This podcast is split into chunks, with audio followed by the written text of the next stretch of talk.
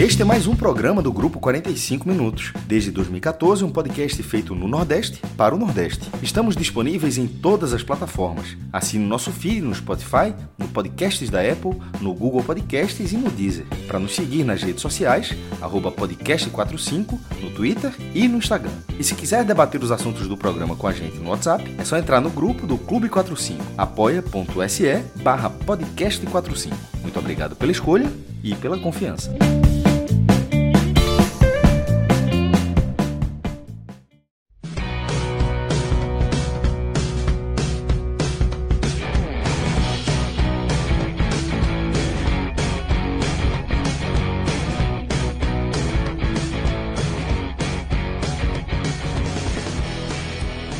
Fala galera, começando mais um telecast, super telecast na área. Eu, Thiago Miel, que estou aqui na apresentação nessa primeira parte de programa. Estou ao lado aqui de Iago Mendes e Luca Laprovítera. Hoje a noite promete demais, com muita análise. Vamos falar do empate do Fortaleza na Arena Castelão contra o Atlético Goianiense. Vamos falar também, por enquanto, nesse exato momento, o Ceará está sendo rebaixado a vitória parcial do Cuiabá, está vencendo por 1 a 0 a equipe do Palmeiras, com a vitória do Curitiba mais cedo. O Ceará, nesse exato momento, está sendo matematicamente rebaixado para a Série B do próximo ano. E por falar em Série B, logo após a nossa análise aqui, a gente vai falar é, dos destaques e tudo mais, tudo que aconteceu na partida. O Fortaleza ainda é, com raras chances agora, né? Mas com ainda chances de Libertadores. E claro, depois, né, a gente vai falar sobre Série B, a reta final, fazer o balanço geral da segunda divisão e vamos falar sobre Bahia Esporte, o que é que projeta a próxima temporada de 2023. Nesse exato momento, a gente está chegando ali aos 20, metade do segundo tempo. Os resultados de momento. CRB está empatando com o Bahia, o CRB acabou de ter um jogador expulso, 1 a 1 Vila Nova está empatando 0 a 0 com o Esporte. O Esporte acabou de ter o Fabinho expulso, jogando lá em Goiânia, 0 a 0 E no outro jogo, esse é o jogo direto, né? O Ituano tá perdendo em casa 1 a 0 para o Vasco, uma expulsão para cada lado, né? Uma expulsão logo no começo da partida do Ituano e o Andrei, volante do Vasco, foi expulso agora no segundo tempo. Então, até o final da nossa análise aqui, e aí o nosso colega Danilo vai sempre alertar aí. Eu não sei se Danilo dá para colocar aquela sonorazinha igual a da Globo, sabe aquela bolinha piscando, tem gol, entendeu? E aí seria legal, né? Porque aí a gente no meio da. É, piscou bolinha na tela e a gente vai e traz a novidade se tiver alguma situação, embora, obviamente, o esporte já está garantindo a sua Série B do próximo ano também. E o Bahia, por mais que tome um gol aí, que está com o jogador a mais, muito difícil que aconteça, a não ser que o Ituano vire a partida e mude o cenário aí, que ainda pode ter um STJD mais para frente. Então, pedir diretamente aqui para quem for chegando, eu sei que pouca gente está sabendo, vou até dar uma retweetada aqui no que o, o Danilo acabou de colocar, para a galera ir chegando, entendeu? Então, quem for chegando, já vai compartilhando o conteúdo, vai fazendo o seu comentário, ou no caso, se você estiver chegando depois, aliás, né, chegando depois eu falo mais à frente, qualquer coisa volta para esse momento aqui que a gente vai começar a nossa live. Então, primeiramente, dá boa noite a Luca e a Iago. Tudo tranquilo, turma? Luca, tá tudo bem aí? Tranquilo, tudo tranquilo. Cheguei aqui nas. Estava no estádio ali, cheguei aqui meio que nas pressas, muita gente no Castelão. Foi um dia interessante. Foi um dia interessante. Bonita, né? Foi demais, cara. Inclusive, levei um, um primo de São Paulo pro jogo. Ele ficou assim, é, besta com a festa da torcida do Fortaleza. É. é.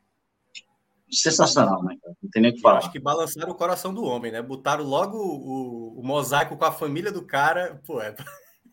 é pro cara balançar. Não quer brincar, não desce pro play, irmão. É. Quer brincar, não desce pro play. Gente apela mesmo. É, pois é. Iago, e aí, como é que tá aí a noite? Hoje foi tranquilo, né? Por enquanto tá tranquilo, né? O agito, tudo indica, vai começar daqui para as oito e meia é que começa a, a confusão, muita coisa para fazer, muita matéria para colocar no INE 45, mas vamos aí, vamos falar sobre esse jogo do Fortaleza e projetar o que, é que tem para esses últimos dois jogos do campeonato. É isso. Então, galera, ó, mais uma vez aí chamando você para chegar junto, você que está chegando, deixar seu like, compartilhar esse conteúdo. Quem não for inscrito, se inscreva no canal. É simples, é de graça, não paga nada. E caso você queira é, fazer parte, né, contribuir de maneira mais direta com a gente, aqui embaixo, logo aqui ao lado do bolso do Luca, tem um nome aí, apoia-se.barra podcast 45. Você paga lá um valor e você pode fazer parte aí do grupo de pessoas que sempre estão participando do projeto 45. Tem um grupo do WhatsApp nervoso, onde todas as informações em que nenhum nem G1, nem CNN, nem, nem enfim, não tem, não tem local de notícias mais rápido do que o, o, o grupo do WhatsApp do podcast 45, porque realmente a turma é muito nervosa. É, o Remo Carvalho já está colocando aqui uma pergunta para o Luca, que daqui a pouco eu vou perguntar para ele. Mas, Remo, você que foi o primeiro a comentar, você tem a incumbência de trazer pessoas para essa live nesse exato momento, que eu certamente muita gente deve estar acompanhando aí é, o jogo do Cuiabá, os jogos da Série B, situações aí de reta final. Lembrando também que é, a gente vai falar também, né? O CSA, por exemplo, está empatando com o Cruzeiro e o Novo Horizontino acabou de fazer o terceiro gol. O CSA está caindo para a Série C, mais um nordestino aí perdendo divisão, se juntando com o Náutico para a terceira divisão do próximo ano. Então vamos começar falar sobre esse jogo da Arena Castelão, um empate 1 a 1 Fortaleza e Atlético Goianiense. E Luca, meu amigo, que timezinho enjoado para vencer, velho. Nenhuma vitória na história do Fortaleza sobre o Atlético Goianiense na Arena Castelão. E eu tava olhando antes de começar a partida lá na rádio, em Fortaleza, não é só na Arena. Eram quatro não venceu no PV. Eram quatro jogos seguidos sem balançar as redes do Fortaleza. Quatro. Era um empate em 0 a 0 é. duas derrotas por 1 a 0 a derrota do ano passado de 3 a 0 E quando eu vi o Atlético Goianiense abrir o placar, eu falei, ih, meu amigo, de novo, é? Porque a situação, o timezinho enjoado, mas tudo indica que próximo ano não terá o Atlético Goianiense para enfrentar o que Aí pega na... certo. Aí pega na Copa do Brasil. Aí pega na Copa do Brasil. né? que foi, foi Aí ganha de 2x1 em Goiânia e 0x0 em Fortaleza. É, eliminado. Foi em 2008, né? Aquele jogo, se eu não me engano, foi. 2000, foi 2008. É, o Atlético Goianiense estava na Série C, ano que subiu, inclusive, da Série C para a Série B. Gol do Rômulo, eu lembro. O Rômulo até que passou pelo Ceará e pelo Fortaleza. Fez uns gols. Era um time, era, era a base daquele time que faria um certo sucesso no final dos anos 2000, né? Anaílson, Pituca, né? Era um time bem, bem enjoadinho já. Fortaleza fez 3 a 0 em Goiânia, teve dois expulsos e tomou dois gols no finalzinho da partida e acabou trazendo o jogo de volta. Aqui perdi de 3 a 1 até o finalzinho do jogo. E Rinaldo fez um gol aos fatídicos 47 do segundo tempo, levou para os pênaltis, mas dessa vez não deu certo. O acabou sendo eliminado nas penalidades, né? É, mas falando de coisa boa, né? É, com o Atlético ele nunca traz coisa boa. O Atlético também foi aquele, aquela derrota grosseira de 2009, né? Que foi quase um rebaixamento antecipado na Série B para C. É, e em vários momentos o Atlético foi um time que encascou muito para Fortaleza é, sempre que vinha aqui para Fortaleza e hoje não foi diferente. Mas primeiro eu vou falar do, do, do, do homem do dia, né? Foi o Juan Pablo Voivoda. É, o Voivoda é um treinador que eu é, eu gosto muito de treinadores, né? Eu acho que é uma função completamente fascinante, na minha opinião. Eu tenho alguns ídolos e alguns, alguns treinadores que eu gosto muito, é, pessoas como o Vanderlei Luxemburgo, que era o grande treinador do, do país enquanto eu crescia, né?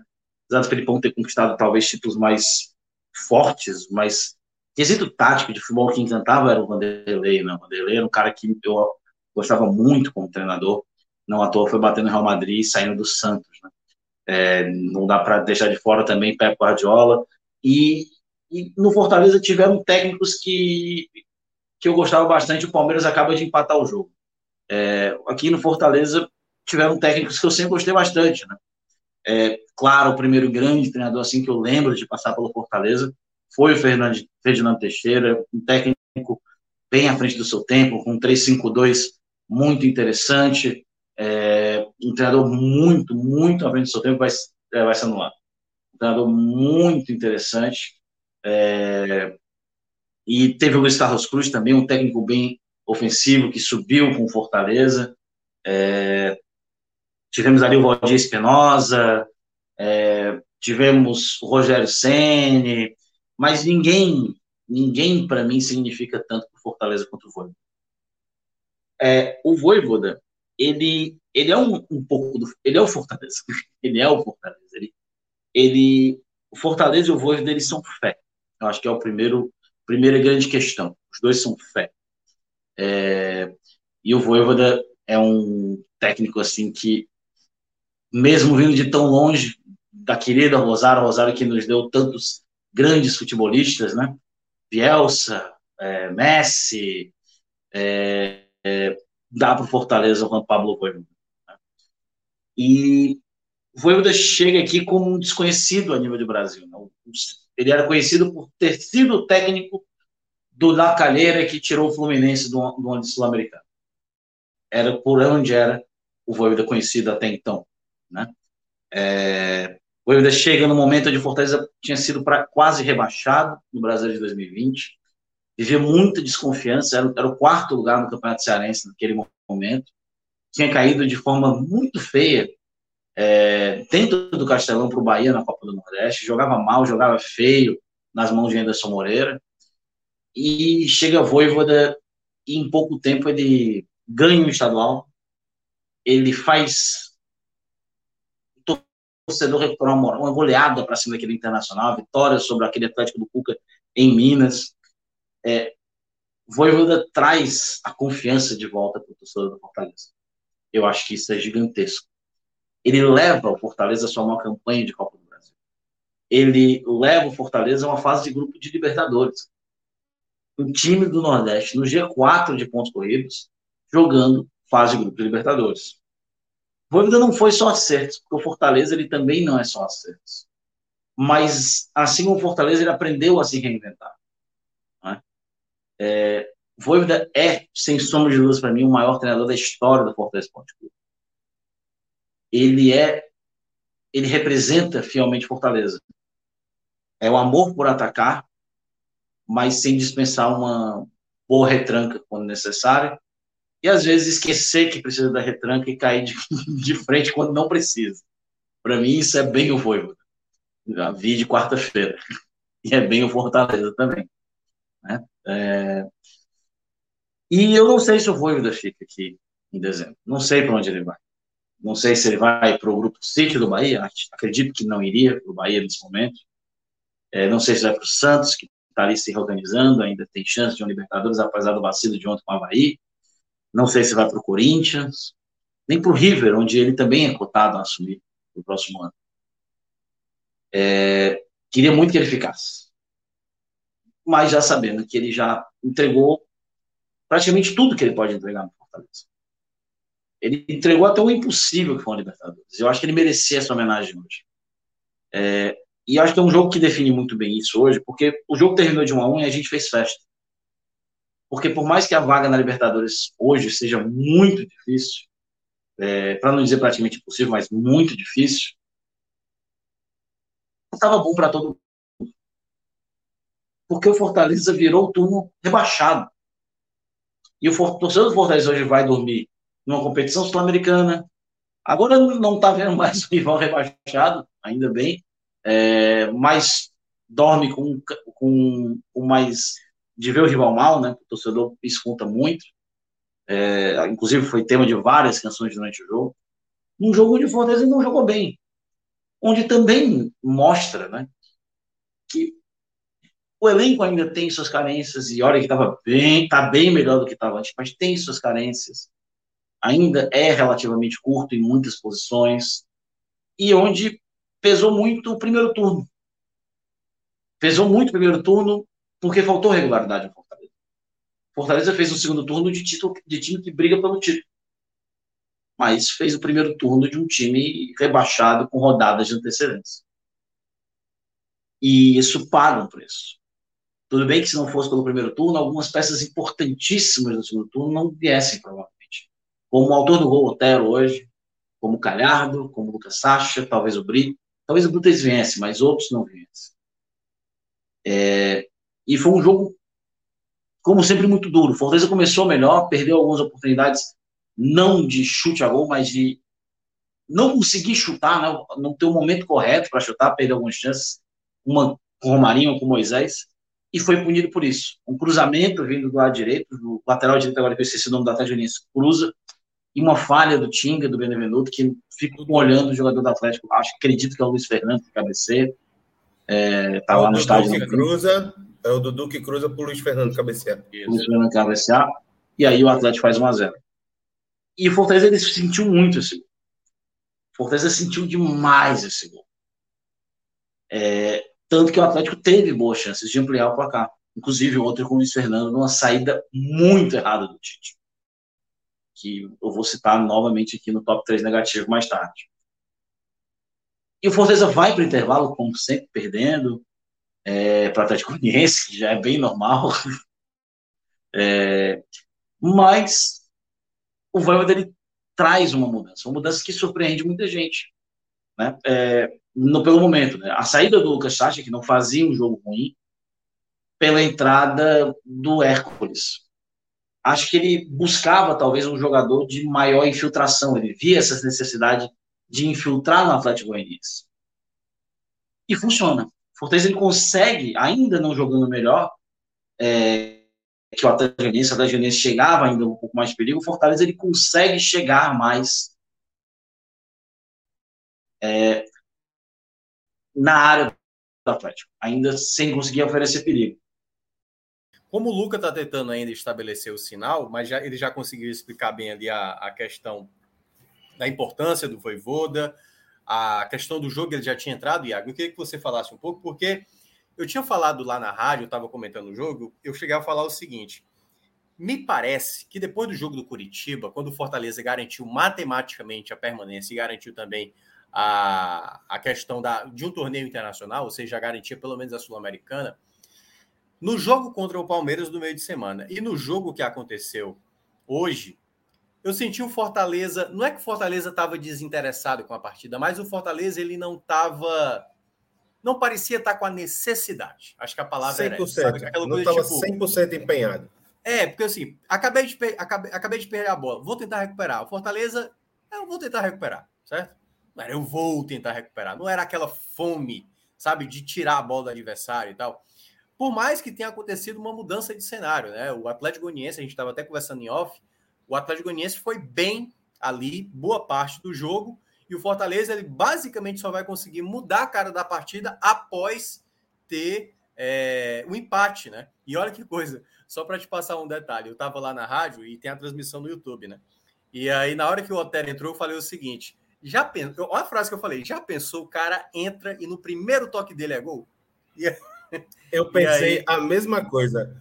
Quando ele né? entrou, né? eu disse: é, o Voivoda colocou para bater a falta e vai fazer o primeiro gol dele, é. porque foi o primeiro né, com a camisa do Fortaleza. Embora, é, assim, né, ele é um especialista em bola parada, né? Assim, não é o Benevenuto que pegou a bola e foi lá bater a falta e, tipo, caramba, né, era algo que pouca gente. Não, era um especialista em bola parada e ele bateu muito bem ali para fazer o gol do empate do Fortaleza e o Fortaleza melhorou. Então eu queria que você entrasse um pouco daquilo que o Voivoda estabeleceu, porque teve algumas mudanças. Então, por exemplo, a gente questiona muito aqui a questão do Robson. Ele deixou o Robson no banco, ele, ele foi com o Romarinho. Botou o Romarinho mais à direita, o Moisés à esquerda, depois ele inverteu, botou o Romarinho na esquerda, deixou o Moisés à direita. Botou o Lucas Lima de novo, que é um jogador vez ou outra muito questionado. Então, eu queria que você falasse um, um pouco do, do time que entrou em campo, por que, que não deu certo o Fortaleza, se você teve essa mesma sensação que eu tive de um time talvez não tão, sabe assim, com aquela com aquela pegada, sabe, de tentar buscar uma vitória a todo custo, ou você acha que até o Atlético Goianiense foi que soube realmente ditar o ritmo da partida? Então, eu queria que você explicasse um pouco da partida, de como aconteceu esse um a um hoje lá na Arena Castelão. Beleza, Minhoca. É, saudar todo mundo que está vendo a gente na live. E te dizer que eu acho que é um misto dos dois. Eu acho que esse desempenho do Fortaleza que vem meio moroso nos últimos dois jogos, eu acho que é a cobrança de uma conta de ter dado 110, 120% do que tinha nessas partidas para poder virar o, o prognóstico de rebaixamento quase certo para uma classificação à competição internacional. Então, assim, a gente via um Fortaleza que se entregava demais o tempo inteiro E isso a gente sabe que gera uma carga física e psicológica nos atletas que é muito grande. Posto isso, o que a gente viu também foi um Atlético Goianiense que está longe de ser um time horroroso, certo? E que vem, querendo ou não, numa crescente na competição. É, tudo bem que agora já soma três resultados negativos para quem está brigando, mas antes das derrotas para Santos e, e São Paulo, vinha de conquistar 11 pontos em 15. Então, era uma reação muito grande que foi freada por essas duas derrotas e que com esse empate com o Fortaleza culmina no rebaixamento praticamente certo. Então, o que a gente viu foi é, um Fortaleza que, como o Luca bem disse, nos, de, nos dez primeiros minutos de jogo cercava e tentava ser mais é, arisco no ataque, só que era bem defendido por, pelo meio-campo do Atlético, que conseguia parar as escapadas, bloquear bem a entrada da área e, quando tinha oportunidade, tentar sair em velocidade. E aí eu achei que o Eduardo Souza, o, o técnico do Atlético, teve uma sacada muito boa, porque ele coloca o Shailon e o Wellington Rato no meio-campo, dois jogadores de velocidade, para poder dar uma dinâmica mais rápida para o time sair de trás e chegar à área do à área de Fortaleza. E aí ele ainda tinha o Ayrton e o Luiz Fernando, que são dois atacantes que também têm como principal característica a velocidade. Então, dito isso, era um time que se defendia bem, que bloqueava bem a entrada da sua área e que saía com saía num, num bolo, numa massa muito rápida ao ataque. E aí teve a primeira chance com o Luiz Fernando, que, se eu não me engano, é o Wellington Rato que dá um passe para ele, ele sai cara a cara com o Fernando Miguel, o Fernando Miguel desvia a bola e é a primeira grande chance do jogo é, na partida. E aí, logo depois, em outra saída rápida, o, Wellington Rato consegue passar pelo Caio Alexandre, aciona o Dudu na direita, e aí ele de perna trocada cruza para o Luiz Fernando, que sobe mais que o Benevenuto e cabeceia para o chão. Uma bola que fica muito difícil para o Fernando Miguel pegar. E aí, assim, pelo menos o, o, sentimento que eu fico assistindo o primeiro tempo do jogo é que o, o Fortaleza deu uma sentida no gol. Porque depois viu aquele clima todo a favor, toda a festa, a torcida celebrando a trajetória do Voivoda, pedindo é, de maneira bem efusiva para que ele fique, que ele permaneça. Inclusive, uma coisa que é, o Lucas disse: se, for, não, se não for para brincar, a gente nem desce o play. A história teria até tipo, colocado a família junto com ele para tentar tocar o cara e tentar convencê-lo a permanecer. Mas, pois bem, o Fortaleza parece que, com esse cenário a favor, esse cenário positivo antes do jogo, acaba sentindo demais o gol.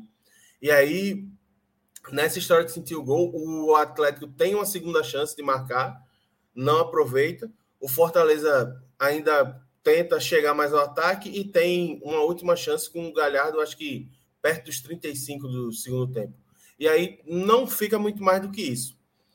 No segundo tempo, eu achei que o Voivoda ele teve uma boa sacada ao colocar o, o Hércules tirando o Lucas Sacha.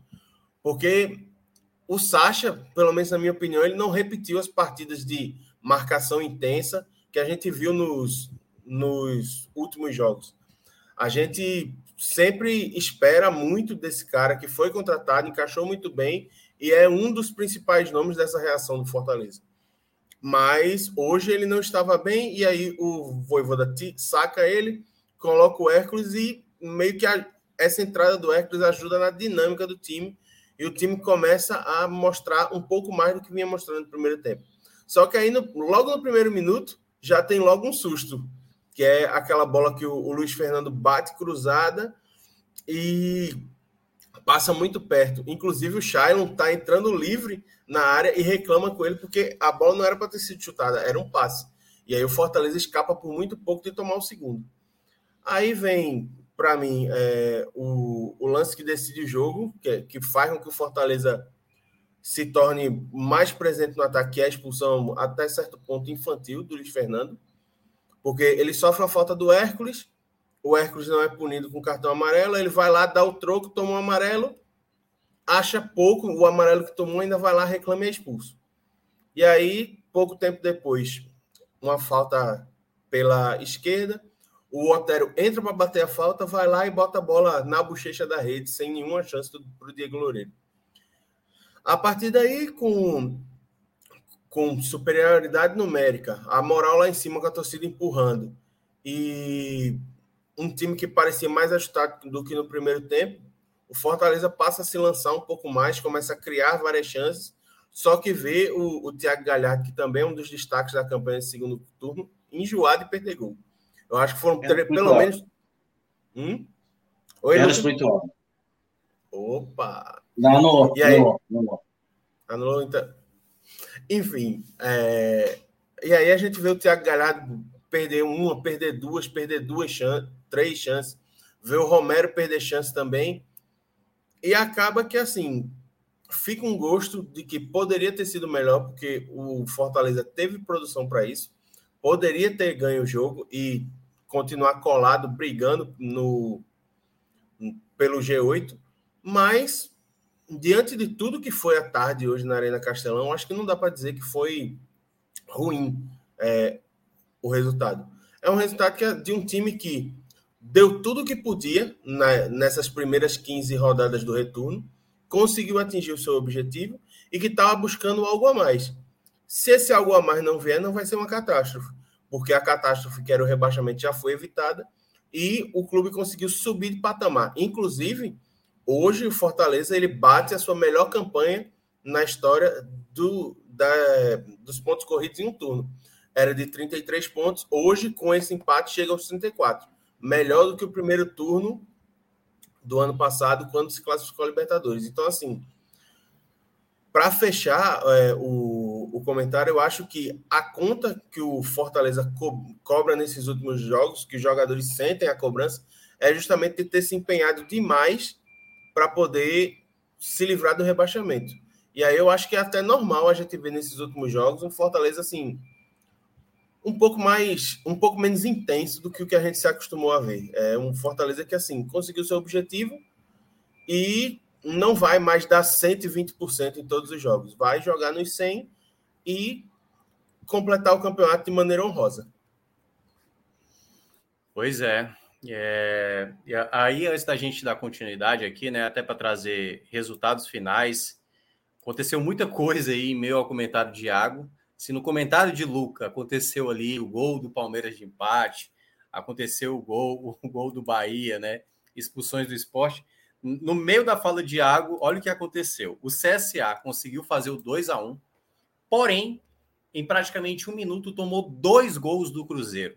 E aí, praticamente, está sendo rebaixado para a Série C, porque apenas com a vitória a equipe alagoana conseguiria escapar. O jogo já está nos minutos finais mas o CSA com essa, essa virada né, no final da partida está sendo rebaixado o Novo Horizontino, a equipe está ficando. O, cara, o esporte, sinceramente, eu queria muito entender o que aconteceu.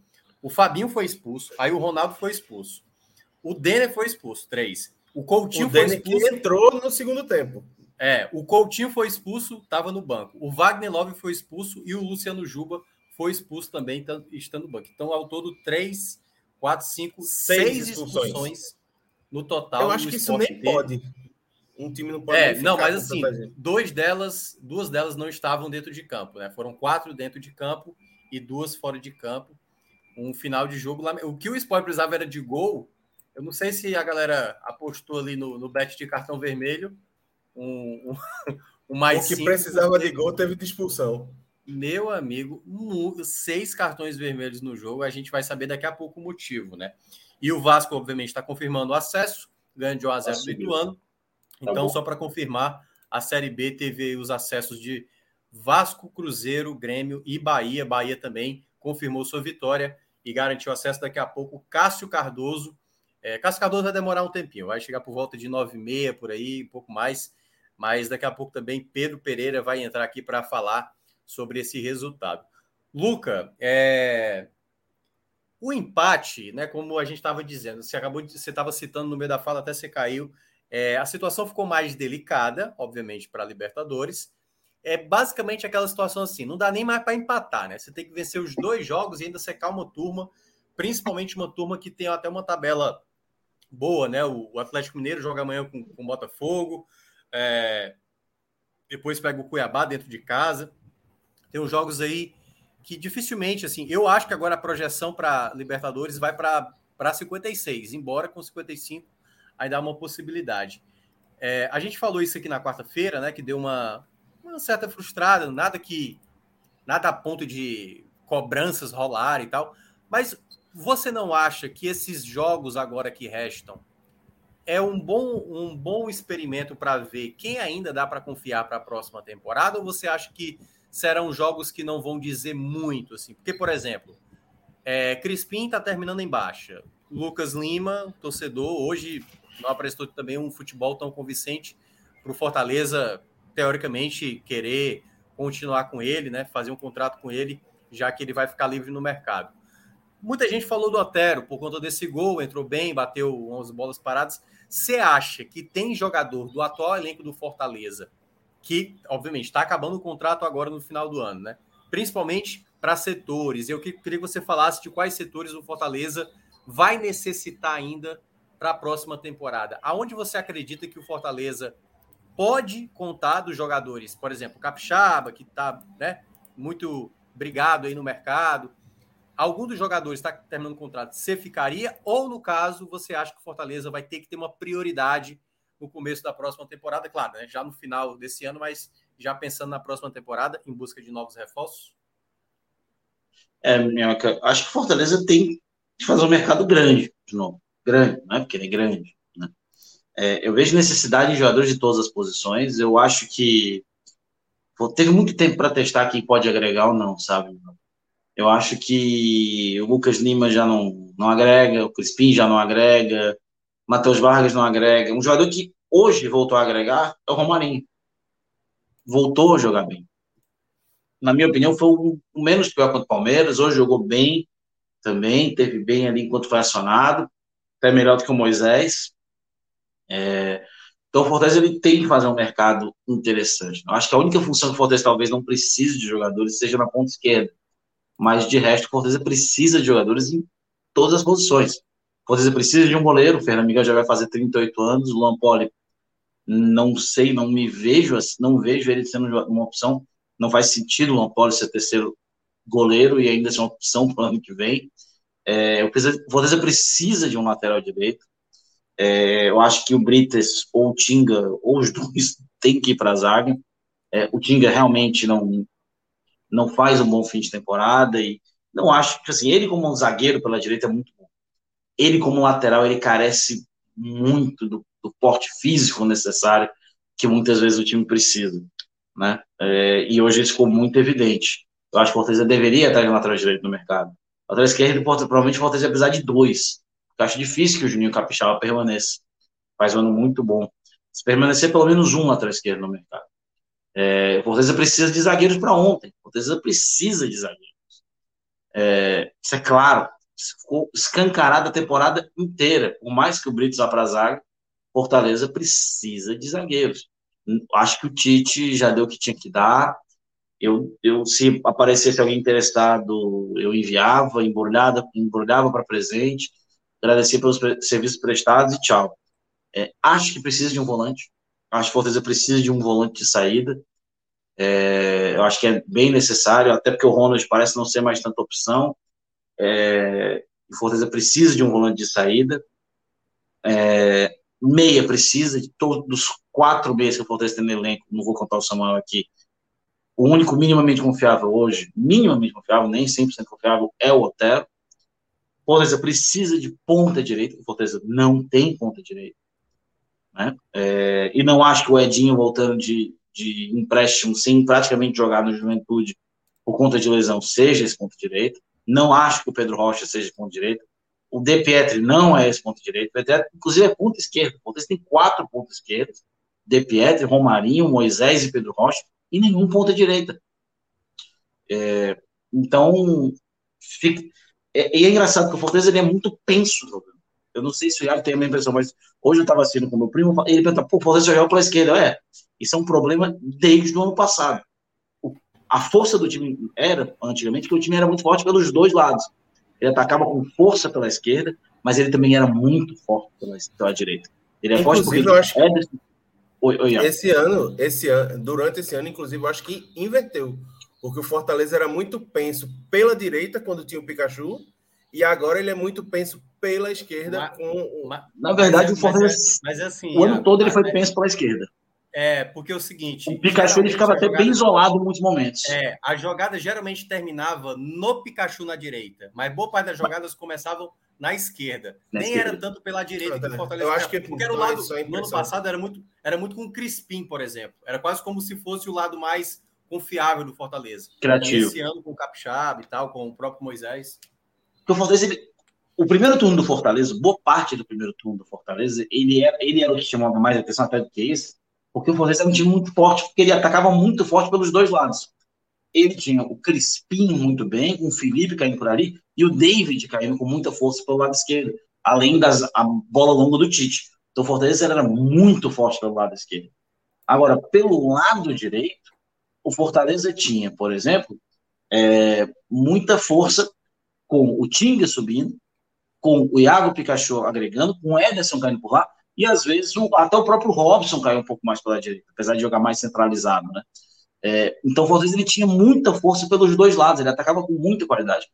E desde as lesões do Tinga, é, da queda de rendimento do Crispim, que também lesionou um bocado, o Fortaleza perdeu muito disso ainda no passado. O Fortaleza ou ele jogava pela direita ou pela esquerda. Ele não, ele deixou de ser um time. E esse ano é muito claro isso. O Fortaleza precisa para ontem de um ponto direito. Para ontem de um ponto direito. E o Fortaleza vem tentando ali, não acha ninguém. Já tentou Moisés, já tentou Pedro Rocha, já tentou Crispim, já tentou Otero, já tentou Lucas Lima. Oh, e ninguém joga ali. E o Fortaleza vai no mercado atrás de o quê? David, ponta esquerda. Mais um. Né? É, não, eu gosto muito David, né? E acho que, assim, acho que o Fortaleza queimaria uma contratação com o David. Porque o Fortaleza ele precisa de um, um 9. Eu acho que o Romero ele foi muito importante no momento da temporada, mas é um jogador que eu não manteria para o próximo ano. É um jogador que não é barato, é um jogador que é experiente, que tem dificuldades com a dinâmica de jogo do próprio país, né? ele, não, ele tem essa dificuldade, por exemplo, um Silvio Romero, por exemplo, no, no Atlético Goianiense seria muito massa para o Atlético. Para o Fortaleza, que é um time que precisa agregar em velocidade em muitos momentos, o Romero já não é uma alternativa tão interessante. Ele se torna interessante na Libertadores ou na competição sul-americana porque o jogo se compactua muito dentro dos espaços finais e a bola pode sobrar para ele. Por isso, por exemplo, que ele fez gol no Fluminense, que é um jogo onde a bola sobra muito no espaço final no Brasileiro, onde a bola dificilmente sobra no espaço final para ele finalizar, é, ou você tem que ser muito ágil para isso acontecer, exemplo do Galhardo, o, o Romero faz as 30 partidas não meteu nenhum gol. Foi um brasileiro muito abaixo. O Fortaleza precisa de muitas contratações. Isso não quer dizer que o elenco é ruim. Mas a gente viu o que acontece quando uma equipe quer jogar três competições ao mesmo tempo. Com o Fortaleza, e o exemplo claro disso, essa temporada, é o adversário do Fortaleza no jogo de hoje. O Atlético Goianiense quis abraçar o mundo com um elenco reduzidíssimo. E tá aí. Não, não foi rebaixado ainda. Tá em 17 lugar. Mas já praticamente abraçou o capeta. Então o Atlético tem uma situação muito difícil aí para voltar. Né? É, pode até se salvar nas últimas rodadas, mas é muito difícil ter uma queda de rendimento porque ele não tem perna. Porque ele não tem perna. O Fortaleza ele precisa entender, ele precisa saber se fica no Voivoda ou não, que ele precisa de elenco. O Fortaleza não precisa, por exemplo, do elenco do Flamengo. O Fortaleza não precisa ter elenco do São Paulo, que é um elenco até relativamente bom ali, consegue disputar as competições e os Fortaleza fez campeão da Libertadores, tivesse ali na, pô, na, na Sul-Americana, quer dizer, tava todo mundo feliz da vida aqui. Mas a Fortaleza, por exemplo, consegue. É... Se o Fortaleza tem esse interesse de jogar três competições ao mesmo tempo, ele precisa de um elenco balanceado. Um elenco balanceado, um elenco grande, um elenco é, com alternativas. Porque o Fortaleza ele tem um algo a mais que ele vai disputar. Já tem que lutar contra a maldição do quinto ano da Série A ano que vem. Né? Já vai ter que lutar com essa maldita maldição. E ele ainda tem, vai ter que lutar de novo com um calendário extenuante, com viagens extenuantes, tem competição sul-americana. É, se for ali, dentro do milagre, quatro jogos de pré-libertadores, é, mas se não for, tudo bem, ainda são seis jogos sul-americana, em reta de final de estadual, que vai ter mais jogos esse ano. É, é surreal que jogue-se mais. É, infelizmente, o calendário do futebol nordestino no primeiro semestre é muito extenuante. É muito extenuante. Eu acho a fase de grupos da Copa do Nordeste muito instada. É muito jogo sem necessidade. É, já faço essa crítica aqui de cá. É, e o Fortaleza ele vai chegar em junho, né? É, tudo bem que ele não vai jogar a Copa do Brasil nas fases iniciais, mas até maio o Fortaleza vai ter jogado ali duas partidas, de, uma partida do Sul-Americano ou Libertadores, no mínimo, uma ou duas, vai ter jogado duas ou três rodadas brasileiros, cinco rodadas aí, vai ter jogado 8 a 12 partidas de Copa do Nordeste e de 5, 5 a 10 partidas de estadual, 10, 11 partidas de estadual. Então, se a gente junta tudo isso, fora a Copa do Brasil, né? um jogo de Copa do Brasil. Então, o Fortaleza pode chegar no meio do ano com quase 30 jogos na temporada. Tem time que faz 40 o ano inteiro. O Fortaleza vai chegar na metade do ano, em cinco meses do ano, com 30 jogos. Como chegou esse ano? Como chegou esse ano? Então ele precisa ter um elenco encorpado, ele, precisa, ele vai perder peças, é óbvio. Dificilmente fica o Juninho Capixaba, é, alguns outros jogadores aí, como Hércules, vão ser muito é, paparicados nesse momento de transferências, né? Fala-se aí do Flamengo, é, tem uma sondagem aí do futebol europeu, né, o futebol português, para ser mais exato. Então, vai, vão, o Fortaleza vai ser mais visto esse mercado, porque já é o segundo ano consecutivo que o Fortaleza faz um campeonato muito bom. Então, o pessoal começa a olhar para o Fortaleza não como o, o elefante que subiu na árvore, mas como um time mais regular. Né? Fortaleza é, passa a ser olhado como um time mais regular pelo mercado do futebol. E isso gera visibilidade. Gera visibilidade nos jogadores, gera visibilidade nos treinadores. Então, Fortaleza pela, também pode usar essa visibilidade em seu favor, em engarear jogadores para um projeto onde ele precisa, sim, de muitas contratações, meu. É isso, Luca. Eu, eu, concordo também. Eu acho que tudo vai depender, né, muito de como vai ser o cenário, né? É bom lembrar que nesse ano também muita coisa mudou. O David, por exemplo, estava nos planos para essa temporada, acabou tendo uma negociação, foi para o internacional. E tudo vai depender muito aí de como o mercado, né, vai ser é, feito pelo Fortaleza e, obviamente, quem vier atrás do Fortaleza, como você citou, são situações. Mas acredito que o principal é, que eu vejo assim desses setores que você citou, acho que goleiro tem que ser uma prioridade, né? Dependendo do contexto das equipes que estão sendo rebaixadas, aí, por exemplo, três equipes que vão estar brigando contra o rebaixamento e uma delas vai cair, né? Aliás, uma delas vai escapar e duas vão cair. O Cuiabá tem o Walter, que eu considero um bom goleiro. O próprio goleiro hoje do Atlético Goianiense, muito bom goleiro, conseguiu fazer boas defesas. E o João Ricardo, que a gente conhece muito bem, também grande goleiro, é, são goleiros que podem ficar aí no mercado a depender do contexto do que os clubes que estão caindo vão conseguir ou não mantê-los é, para próximo ano. É, vamos agora para a reta final, vamos logo para os destaques, né? Que já, já que terminou tudo aí da Série B, a gente já vai é, emendar com essa parte.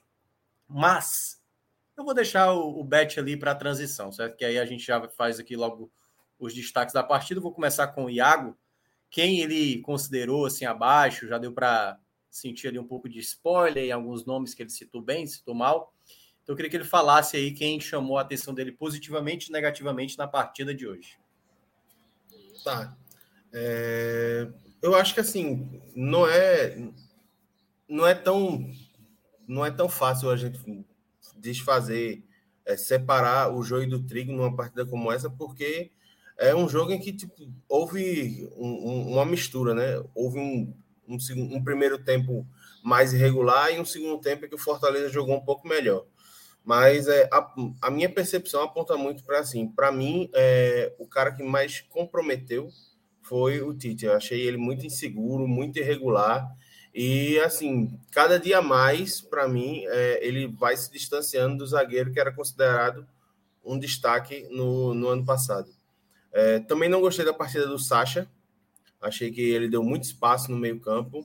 É, foi facilmente controlado pela dupla Wellington, Wellington Rato e, e Shailon. Ia meter um Wellington Shailon agora. Ia fazer um crossover dos dois. Acho que ele não conseguiu apresentar o futebol que a gente se acostumou nesse segundo turno. E o meu terceiro nome eu acho que vai ser. Vai sobrar para o Romarinho. Assim, é, acho que ele.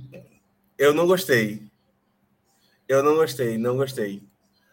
Mas assim, achei que ele não, não foi bem como, como a gente precisava, como o Fortaleza precisava dele é, no primeiro tempo para ser a válvula de escape pela direita. Então, não gostei da partida dele, não.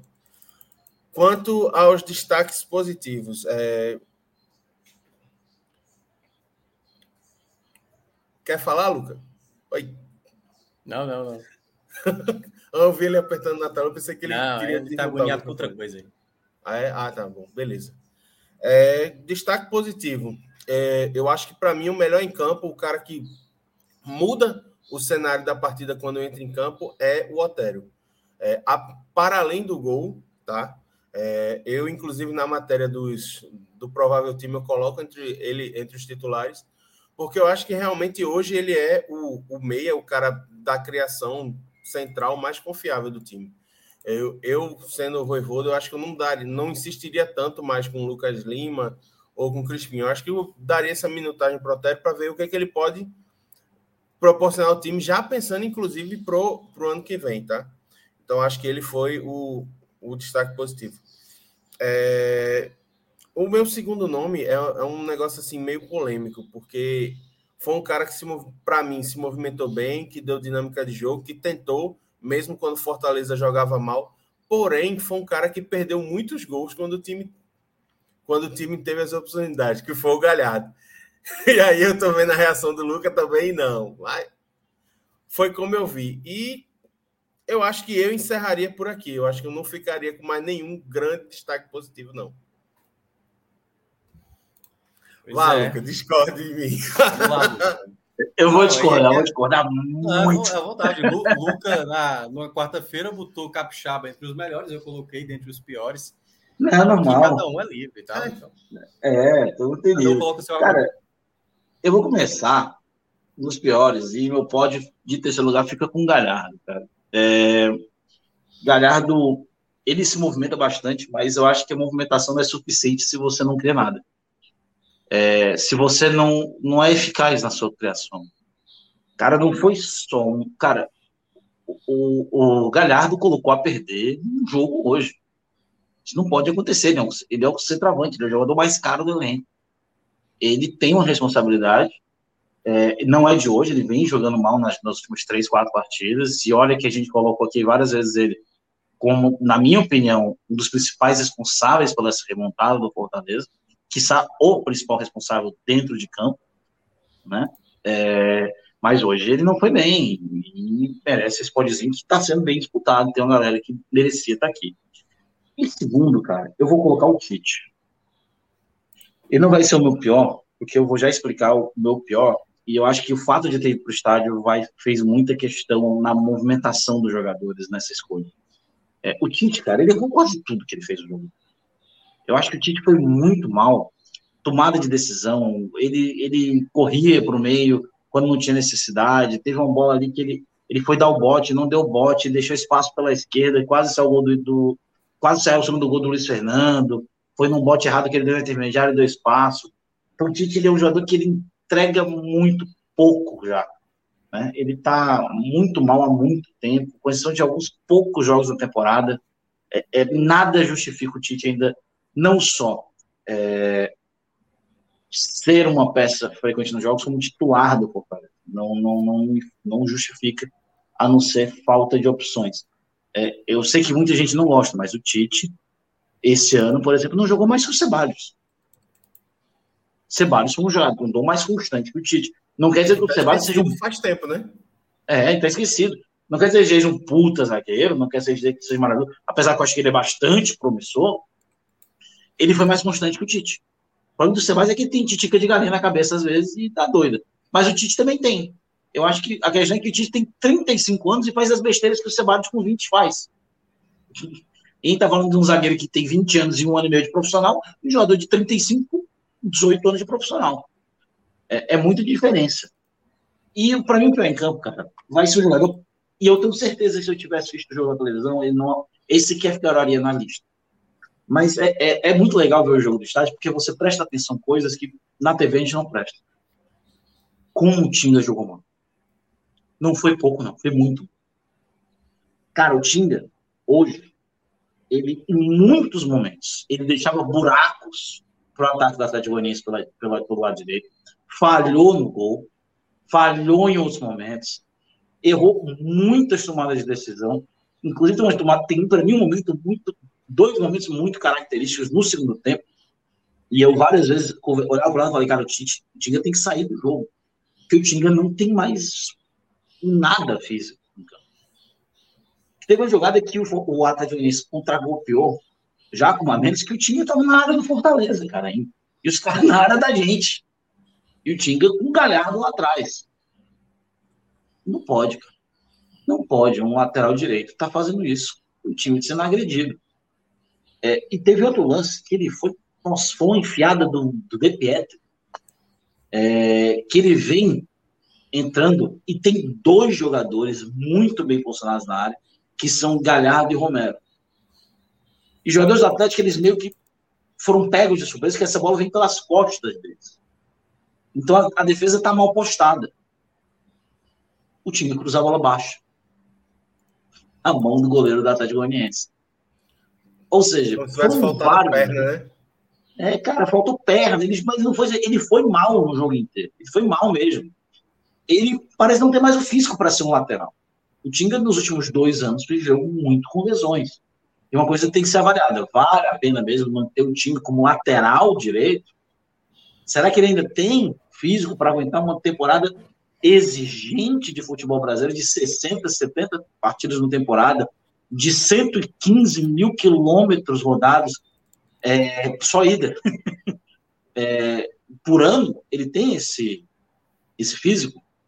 Eu começo a me questionar que não. Ele pode dar a resposta, como ele já deu várias vezes essa resposta para gente, mas hoje eu não, não sei. Ele hoje não, não foi nada bem. A gente estava num jogador que não chegou a 30 jogos esse ano, até por conta das lesões. Fez 31, Luca. 31, também mal fez aqui. Fez 31. 31. É, é pouco. É pouco, é muito pouco. Uma temporada, uma temporada não é essas coisas todas. É. Se você comparar com cada Fortaleza, é menos da metade. O Fortaleza já jogou 68. 68. E muitos jogos o time não jogou inteiro. Então, não, não, não justifica. Ele está tão mal fisicamente nesse momento do ano. É, os três positivos, primeiro eu vou colocar nessa lista é, o Hércules. Eu gostei muito do Hércules no jogo hoje. Eu acho que ele entrou e deu uma dinâmica muito diferente na intermediária. Ele é um bom jogador. Ele é um jogador que ele era um pouco do que o Fortaleza precisava naquele momento. Um jogador que bota a bola no chão, faz passes de infiltração por baixo, é, e o Fortaleza precisava daquilo naquele momento. O segundo melhor em campo para mim é, foi um jogador que ele não foi exigido a fazer nenhum milagre, mas ele foi importante. Ele foi importante para a didática do jogo. O Fernando Miguel. Ele foi muito seguro nas bolas que o Atlético chutava de longe, ele não rebatia, não, não, não dava espaço, foi muito seguro na saída, diferente do jogo do Palmeiras, por exemplo. E ele era um dos poucos jogadores do Fortaleza que realmente estava desesperado pelo segundo gol. Né? Ele mostrou que, pô, vamos, né? vamos, dá tempo, dá certo.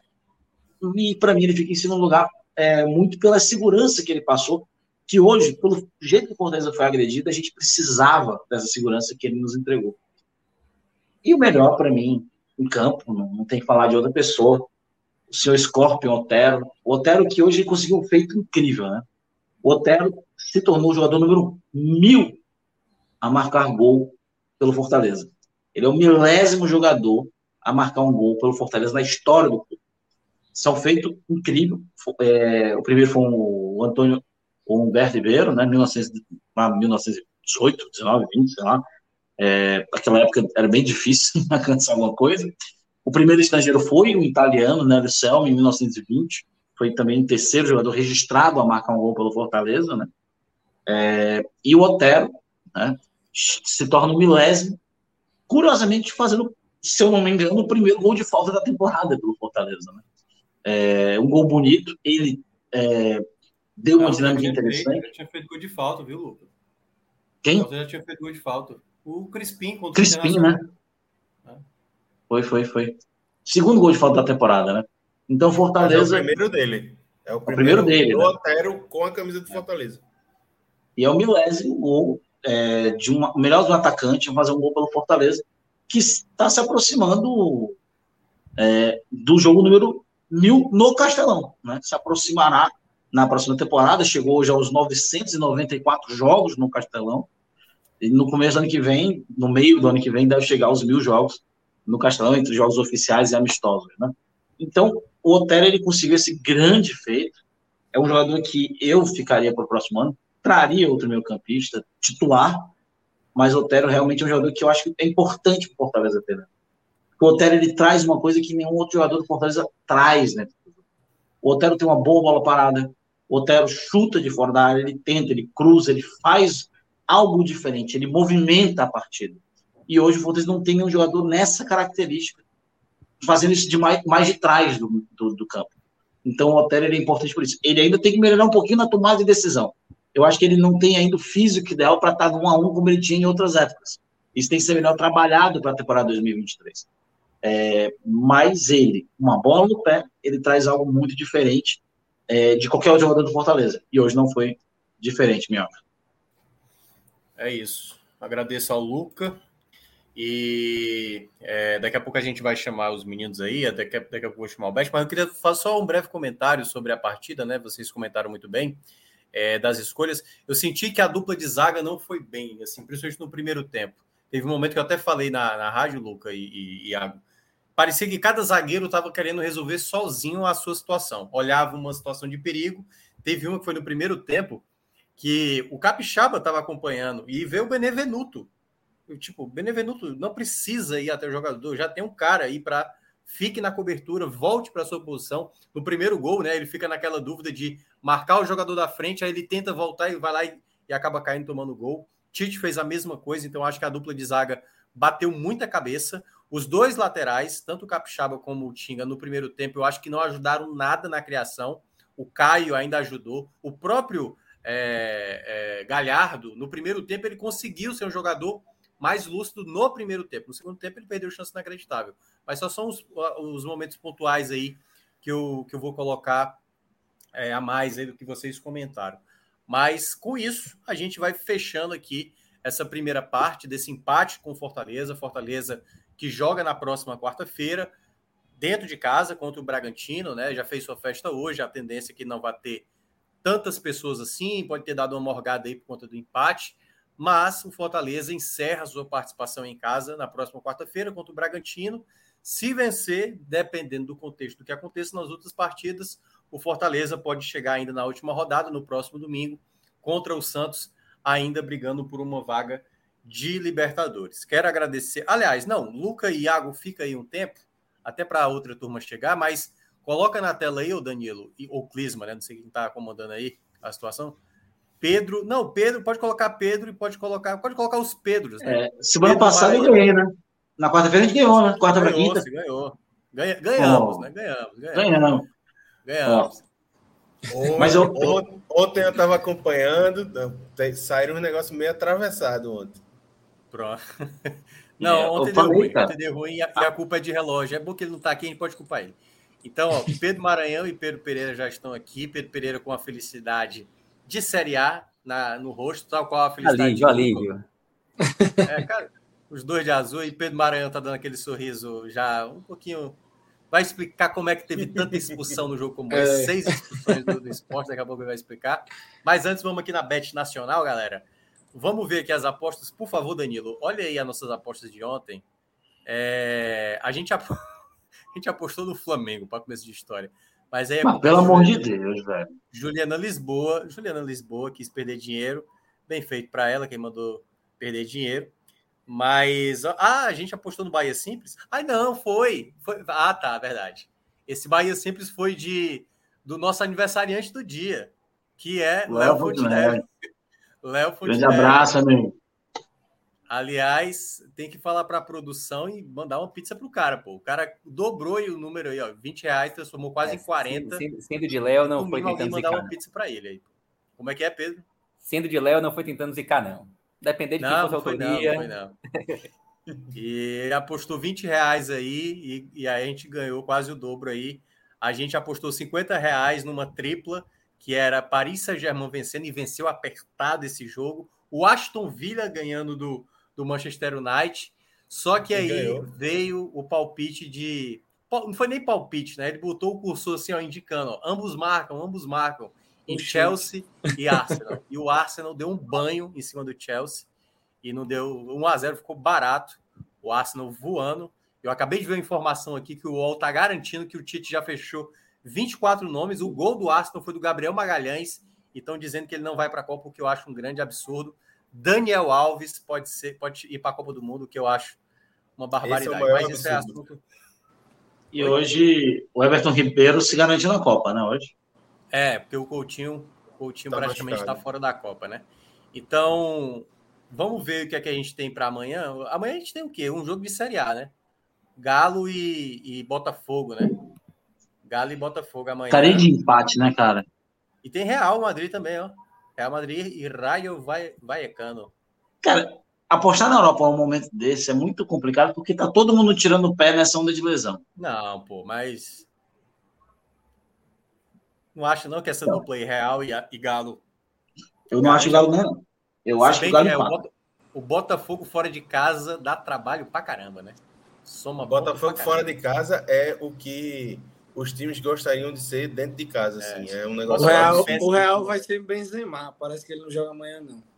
Sem Benzema? É. Mas o Real ganhou toda seu Benzema. Cara, mas tá jogando melhor sem ele do que com ele. Dá uma olhada aí, empate o Botafogo aí, porque tá altíssimo, né, do Botafogo, 6,34. Pô, tá bom, pô, 2,34. E bota. Tá ótimo, e, bota aí, empate o Botafogo. E ainda, e ainda mete então um vai, realzinho assim. junto, pronto. Fado, pinha dos dois. Pode dar o Fortaleza aí. O Atlético Mineiro vai acabar vencendo. Impressão que eu também acho. Botar o Real. Botando no Aí fica 3,80, né? O que, que tem, tem a nível de Brasil aí? Não tem nenhuma Copa Estadual amanhã, não? Não, amanhã.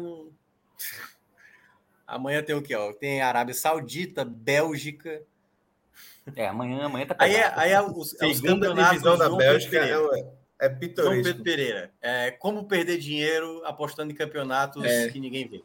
Quebra-pulha é isso aí. É. Mas... Cara, bota aí o que, que tem no Brasil, cara. Vamos ver o que, que tem no Brasil. Eu acho que não tem mais nada, não, pô. Brasil, deixa eu, eu acho tem, bota aí, Brasil. Brasil. Essa tem sim. É, não tem nada, não tem nada. Amanhã, eu acho que não tem, não. Ó. Tem nada não amanhã no Brasil. Então volta esses dois, essa duplinha aí, 20 reais aí. 20 só? 50. É, é. Ó, amanhã tem, tem campeonato da Dinamarca. O Midland pega o Nordjylland. Nordjylland? Pô, o Midland é favoritíssimo, né? É, o Galo meteu aí, ó. Tá... Ah, de futebol da Dinamarca não, mas o Midland é pelo menos mais famoso, né? Dinamarca, olha aí. Dinamarca, Mano, eu, eu banquei o Midland aqui na quinta-feira e ganhou, deu certo, hein? Pronto. Vamos juntar com esse Midland aí, ó. Pouco, já, já, já, já mais uns 20 ainda mesmo. Tá pagando Porque dois para ganhar em casa. Falar. É o ex-time de Wagner Novo. Um pouco. Eu, eu achei que já, já foi apostado tá naquela outra, que eu não tinha nem visto. Eu achei que era para juntar. Já, já, já. Ó, Hugo Calderano é campeão pan-americano, hein? 4x0 na final. Amanhã tem tem Série B da Itália, Regina e Genoa da Itália. Não, não, não invento, não invento, não invento. Amanhã tem Cerro Portenho e Resistência no Campeonato Paraguaio. Vai? É, na, tem na Fenerbahçe, de, Fenerbahçe na, na Turquia. Pô, mas aí tá pagando tem. muito pouco, né? 1,22 só. Fenerbahçe, Fenerbahçe lá na Turquia. Deve ser menor que 1,22 aí. Turquia aí. Com 36. O William Arão tá bem. O Sivaspor é nojentinho, hein? Pô, mas Fenerbahçe. Quer dizer... Não, qualquer coisa pode ficar só nessa aposta mesmo aí. Ah, 20 reais aí. Eu queria, eu queria, eu queria que Clisman é, aproveitasse e chamasse Fred Figueiredo e Cássio para saber algum resultado aí, porque daqui a pouco a gente vai ter que entregar aqui a, a live. Mas é isso. Apostamos? Apostamos, né? Valeu, valeu. Então, então pronto. Então, agradecer aqui a Luca lá para o Vitor, agradecer aí Quarta a de volta. Quarta-feira você estará de volta para saber se se terá live domingo, né? Porque é bom lembrar que depois que encerra tudo, eu não sei se a gente vai ter live. Depende da chefia. Tem, tem, tem, tem live, tem pós-jogo domingo. É. A rapinha, Mas quarta-feira né? o encerramento, o encerramentozinho para fechar ser, o ano ser. bem. Mas é isso. Obrigado, Luca. Obrigado, Iago. Vou trocar aqui agora uma resenha aqui com os Pedros dessa final de Série B. Muito obrigado. É... Então, meus amigos, primeiramente, boa noite, né? E aí, Pedro, Maranhão, tudo tranquilo? Você tomou vermelho também ou só sobrou para a galera lá do esporte? Boa noite, Minhoca, Pedro, todo mundo que está aí acompanhando, né? Que vai chegar também. É, né? Um ano bem conturbado aí no esporte, né? A gente vai fazer o, a, a, volta, né? Rebobinar a fita de tudo que aconteceu, troca de treinadores, várias contratações, eliminações precoces aí, né? Então, é aquele ditado, né? O que, termina, o que começa errado, a tendência é terminar errado, né? Então, era uma coisa aí fora do normal de acontecer, do Bahia levar uma goleada, do esporte aplicar uma goleada para ser aquele negócio fora do normal, né? Não aconteceu. Bahia e Vasco aí relutaram muito a não subir, mas mereceram aí também o acesso e sobem, né? Vasco, Bahia, Grêmio e Cruzeiro quatro gigantes aí do nosso futebol, né? Retornando à Série A. Então é muito legal. E para o Nordeste também, né? Já que o Ceará está na briga aí para cair, esse retorno do Bahia é importante também. E aí, Pedro Pereira? Conseguiu. E esse sufoco todo, né? Esse sufoco todo veio a vitória fora de casa depois de muito tempo, mas veio e confirmou esse acesso, né? Então aí, leves pinceladas do que foi esse acesso do Bahia. Boa noite. É, boa noite, em primeiro lugar. Boa noite, Minhoca. Boa noite, Pedro. E eu estava vendo as palavras de Pedro aí falando que o, o, que o que começa errado termina errado. O Bahia conseguiu fugir um pouco dessa lógica que é verdadeira. Mas a temporada do Bahia começou terrível, né? É, eliminação do Campeonato Baiano, eliminação na Copa do Nordeste. É, um time entrando de forma bem desacreditada assim na, na Série B. Mas na Série B, é, o Bahia acaba passando as 38 rodadas no, no, G4 e não tem como a gente dizer que o Bahia não mereceu esse acesso. Pô, o time que passa as 38 rodadas no G4 merece o acesso, mas se a gente ouve só essa parte, parece que foi fácil. E quem acompanhou essa temporada do Bahia sabe que o Bahia, o Bahia às vezes a impressão que, que dava é que o Bahia não queria subir. E em muitas rodadas a gente chegou a temer pelo, por um não acesso do Bahia, mas que no final das contas acabou se confirmando. É isso. Enquanto é, Cássio e Fred vão tentando chegar, que a gente não sabe, não deram resposta, qualquer coisa eu vou até começar aqui a live sem eles, mas antes da gente começar, eu vou dar aqui uma, uma geral aqui na turma que está aqui nos comentários. Igor Santos, zero saudade de você, Igor Santos. Você era uma pessoa. É, como é que eu, posso? eu não consigo nem, não tenho nem palavra para descrever Igor Santos, enquanto ele era insuportável às vezes lá no, no, no WhatsApp lá do 45. Mas brincadeiras à parte. Ele já colocou aqui BPMP, é, Bora Bahia, minha porra. Próximo ano é recomeço desse clube gigante. Ele está muito feliz aqui. O Cláudio Carvalho, que ontem participou aqui da live, dizendo parabéns ao trabalho de vocês dizendo que é meu fã, Thiago Minhoca com TH, que ontem ele botou, não sei se você sabe, botou o Thiago Minhoca com Thiago Minhoca, sem um H. E aí. E Mas às vezes a já... turma faz na resenha, né? Eu não sei se é bem na resenha, eu acho que tem a galera. Eu até falei assim, pô, é meu fã e não sabe o que é com H? Pô. É... Felipe Sodré dizendo: Minhoca, depois de três horas de live, sentado assim, todo torto na cadeira, ainda tem coluna no final? Eu não tenho coluna, certo? A minha coluna é um, é um J junto com S com W e tal, assim, eu não tenho postura nenhuma para fazer essa live aqui. E aí é, a gente, por enquanto, está conseguindo vingar. É, deixa eu ver quem mais aqui está participando. O Fixa, dizendo respeito ao Sampaio Correia. Sampaio Correia que teve ótima campanha dentro de casa, porém foi péssimo como visitante, apesar de ter vencido o Náutico e o Vasco né, na penúltima rodada, daquela maneira que foi. O Diego Bisset também está aqui. Bisset também, que, que, é uma figura. E melhor que o Sampaio, que no final das contas acabou ficando na quinta posição, né? Essa quinta posição que variou bastante ao longo da temporada. É, a gente muitas vezes não tinha um time ali que, pô, esse time aqui é o time que tá ameaçando o G4. E no final das contas acabou sendo o Sampaio, o quinto. Exatamente, exatamente. O quinto colocado foi o Sampaio Correia, que teve ótimo desempenho. O Bruno Lindoso, que está falando aqui do, do, Daniel Alves, né, que a gente citou, é um ex-jogador em atividade, mas ninguém tem coragem de falar isso para o Tite. Eu acho que o Tite até sabe, mas ele quer arriscar. Tivemos aqui um superchat do Jabuti Descalço. Coloca na tela, por favor. Pronto. Meu Bahia Brocu. Comer água e arretar ainda mais a mulher. Feliz, meditar e buscar vosso chakra intenso, pois somos em no multiverso. Boa, Descalço. Eu, eu, daqui a, a pouco, dele, eu, tô, eu tô me segurando hoje, mas daqui a pouco eu vou abrir uma cerveja também. É, Jabuti Descalço ontem trouxe uma maravilhosa também, que tinha a ver com fumaça, e o meu amigo deve ter ingerido demais, viu? Enfim. Mas vamos lá. O Matheus Almeida, torcedor do Ceará, dizendo que o Ceará teve sorte hoje, né? O Ceará não confirmou seu rebaixamento matematicamente hoje. Se o Cuiabá se tivesse vencido, o Ceará estava matematicamente rebaixado, embora a situação do Ceará ainda está muito delicada.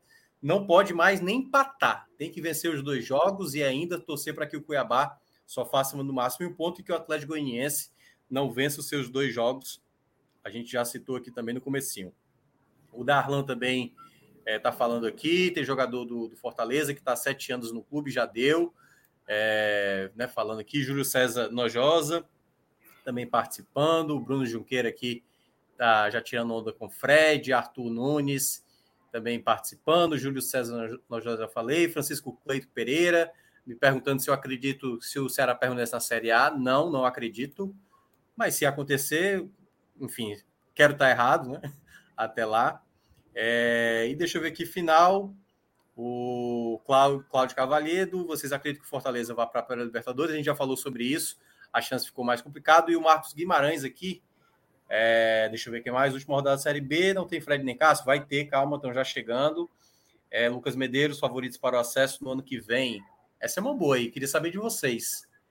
Imaginando o Z4 de hoje da Série A, né? Havaí e Juventude já foram para o saco. Caso caia Atlético Goianiense, Ceará, ou pode ser Cuiabá também, vai desses três aí. Com os que ficaram e com os que subiram. Vitória, é, ABC, é, Mirassol e acho que Botafogo de Ribeirão Preto, né? Foi o outro. Foi.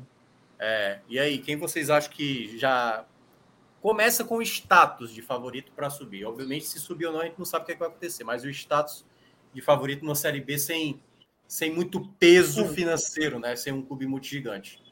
O Havaí é a gangorra, né? Sempre que cai, no outro ano briga para subir e geralmente consegue, né? Só nesse ato aí do Havaí só teve uma temporada que ele não conseguiu subir. Passou dois anos aí na Série B. Mas é uma equipe que sempre briga. Acredito que o Vitória vem forte também. O Vitória vai tentar se reerguer aí para o ano que vem, né? Até porque o Bahia, com essa junção aí com o Grupo City, vai né, fazer com que a turma do Vitória se movimenta, porque a gente sabe como é que existe essa rivalidade do futebol. Então, meu vizinho não pode estar tão melhor do que eu, né? Então eu preciso correr é. para chegar pertinho. O esporte também, acredito que sem essa concorrência aí de Bahia, Vasco, Cruzeiro e Grêmio, deve figurar entre essas quatro equipes aí que vão brigar pelo acesso. E o Ceará, né? Se de fato concretizar esse rebaixamento, dependendo aí também de quem caia junto, né? Deve brigar também por essa vaga aí em relação ao acesso. Nem sempre tem a surpresa, né? Um clube assim que às vezes você não imagina como foi esse ano na reta final, Ituano vivo, Sampaio, Londrina em alguns momentos encostaram ali. Série B tem essas questões é. aí diferentes, né, que acontecem durante o campeonato, mas eu acredito que deve ficar por aí. É, vai ser uma série B bem aberta, né, Pedro? Acho que próximo ano assim não vai ter como a gente tinha imaginado, a gente até tinha colocado um top 5, né? Esporte, juntamente com os quatro que acabaram confirmando o acesso. Para próximo ano é uma Série B bem mais aberta, um cenário bem mais aberto para muitas equipes. mas equilibrada. Esse ano acabou que o G4 ele meio que dominou o campeonato por inteiro, né? É, então acho, acho, também que vai ser uma série B bem diferente da desse ano. É, eu acho que o Ceará cai como um dos favoritos, talvez o favorito, se cair, né? É, considerando o cenário de hoje. É, o Ceará é um time organizado financeiramente e tal, então acho que vai, vai conseguir subir ano que vem. É... O Atlético Goianiense também é um time que sempre está na Série B, acaba brigando nos últimos anos, considerando também que caia, obviamente. E dos que já estão confirmados na, na Série B, concordo com o Pedro que o Havaí sempre acaba brigando, então não tem como não colocá-lo entre os favoritos. O esporte também, para mim, entra entre os favoritos no, na Série B do ano que vem. Então, acho que basicamente, acho que os favoritos são esses quatro. O Vitória, eu acho que o Vitória ainda passa por um momento assim de, de reorganização, sabe? A queda, a queda para a série, série C foi, foi bem traumática. Aliás, o Vitória já caiu para a Série B de forma complicada também. É, tanto que lutou alguns anos antes de ser rebaixado para a Série C e acabou caindo. Então, acho que o Vitória ainda vai estar num momento assim de reorganização. Concordo também que o fato do Bahia estar nessa parceria com o City, um momento diferente, uhum. acaba forçando também o Vitória a se reforçar mais, mas eu acho que eu não colocaria ainda o Vitória entre os quatro favoritos. Claro que pode subir. Eu, eu colocaria o Vitória em um segundo degrau ali de favoritismo, junto com o Juventude também. É, outras equipes também que acabam se aparecendo, mas entre os quatro favoritos eu não coloco o Vitória ainda não. É, eu também acho assim, para não ficar, obviamente, só para vocês a pergunta, né? Eu acho que o Ceará, eu acho que é uma grande certeza, porque o Ceará pode ter mudanças, né, em termos de da diretoria, o presidente pode sair, tem muita coisa aí que o Ceará possivelmente vai estar tá diferente para a próxima temporada e vai depender muito de como quem vai assumir o clube, se por acaso o atual presidente sair. Hoje teve até protesto da torcida. É, e vamos ver o que é que vai acontecer, né? Hoje poderia já o Ceará até já pensar o 2023 dele, se por acaso fosse rebaixado hoje matematicamente, só que o empate do Palmeiras não permitia isso. Mas eu acho que o Ceará poderá ser um favorito, a depender de como monte o 2023. O esporte sempre briga na parte de cima, não tem como não colocá-lo. O Atlético Goianiense ou Cuiabá, se for um dos dois, eu acho também que vai estar brigando na parte de cima, porque eu acho que o, a equipe do Cuiabá tem muito dinheiro, né? O agronegócio ali pesa pesado ali para os caras montarem. Acho que gostaram de jogar uma Série A, estão perto aí de confirmar. E se não for eles, o Atlético Goianiense eu considero uma das equipes bem estruturadas, mesmo caindo de uma série menor para uma série menor, eu vejo um trabalho bem feito. E aí o assim, esse quarto nome aí, eu acho que é uma disputa aberta, eu acho que até os paulistas podem acabar pintando, né? O Mirassol que acabou de subir, o próprio Ituano que quase subiu. Acho que o Ituano perdeu muito tempo com o Mazola no começo do campeonato, que é um treinador bem limitado. Então, acho que vai depender muito de como vai ser moldado, né, as equipes da Série B do próximo ano, a Série B que vai ter uma, uma, uma situação. É... Danilo acabou de botar uma mensagem aqui. Eu acho que é melhor não falar. Acho que não, não sei, não sei nem se eu falo. Mas em todo caso, é... vou começar aqui chamando o Pedro Maranhão para falar sobre a partida do, do esporte, enquanto o Cássio e Fred aparecem. Eu queria entender, Pedro, como é que como é que esse jogo se desenvolveu, cara? Porque assim, antes da partida, né? Assim, teve muita coisa acontecendo da rodada passada para essa. Então, o julgamento foi adiado, que agora o julgamento tanto faz. O julgamento agora pode dar os pontos para o esporte, quiser tirar os pontos é, do esporte, dar para o Vasco, dar do Vasco para o esporte, enfim, já está resolvido o G4, nada vai mudar. Eu até tinha citado isso no, no tema livre da segunda-feira, que é bem capaz da, de tudo, porque a gente passou mais de uma hora discutindo a questão do STJD, eu falei assim, aí vai lá o Vasco e o Bahia vence e acabou a discussão, não vai ter discussão. Então, assim, a gente teve a questão do STJD, a gente teve a questão do CRB essa semana, né? A saída de. É, Daniel Paulista. É, Daniel Paulista, a confusão e tudo mais. Aí veio Evandro, né? Mencionando aí que havia um complô do CRB perder de propósito na partida. Daqui a pouco o Pedro vai falar né, de como foi o andamento dessa partida, como é que se comportou o CRB. Porém, do outro lado, embora uma chance ínfima que o, o esporte tinha, porque tinha que golear, tinha que, de novo, vencer fora de casa, que foi um grande problema, enfrentou o Vila Nova. O Vila Nova terminou o campeonato, Pedro, com 20 empates, né? Bateu o recorde, igualou o Figueirense de 2019, se eu não me engano, que também teve 20 empates, mais do que o Oeste, conhecido por ser o clube com mais empates da história da Série B. E eu queria que você falasse um pouco de como é que uma partida onde o esporte pelo menos pudesse fazer o dele, né? Assim, fazer uma vitória, entendeu? Por mais que não fosse subir, é, o jogo terminar da maneira que foi, com o segundo tempo, com o Fabinho expulso, com o Coutinho expulso, com o Denner expulso, com é, é, Wagner Love. Meu amigo, não faltou gente para ser expulsa, né? É. Então eu queria que você explicasse um pouco essa partida que, enfim, não tinha tantas chances para o esporte confirmar o acesso, porém foi uma partida que ficou marcada e aquela coisa, né? O esporte talvez fosse passar assim no cenário nacional. Ninguém ia falar desse jogo do esporte, mas o que eu vi na minha timeline, todo mundo citando esse jogo, caramba, teve seis expulsos no jogo do esporte. Ou seja, o esporte não consegue não aparecer nas capas de jornal. Então eu queria que você explicasse um pouco essa partida. É, então, todo o pré-jogo né, envolvendo essa partida, porque não foi só um esporte e um Vila Nova, né? Tinha também CRB e Bahia, Vasco e Ituano. Então, assim, julgamento do STJD. Então, foi uma semana bem agitada né, em relação à Série B. Eu acho que há muito tempo a gente não via um final de Série B tão agitado, assim, a nível nacional, de todo mundo estar tá parando para acompanhar todos os perfis, é, reportando e acompanhando, todo mundo envolvido, né, de certa forma, nas partidas.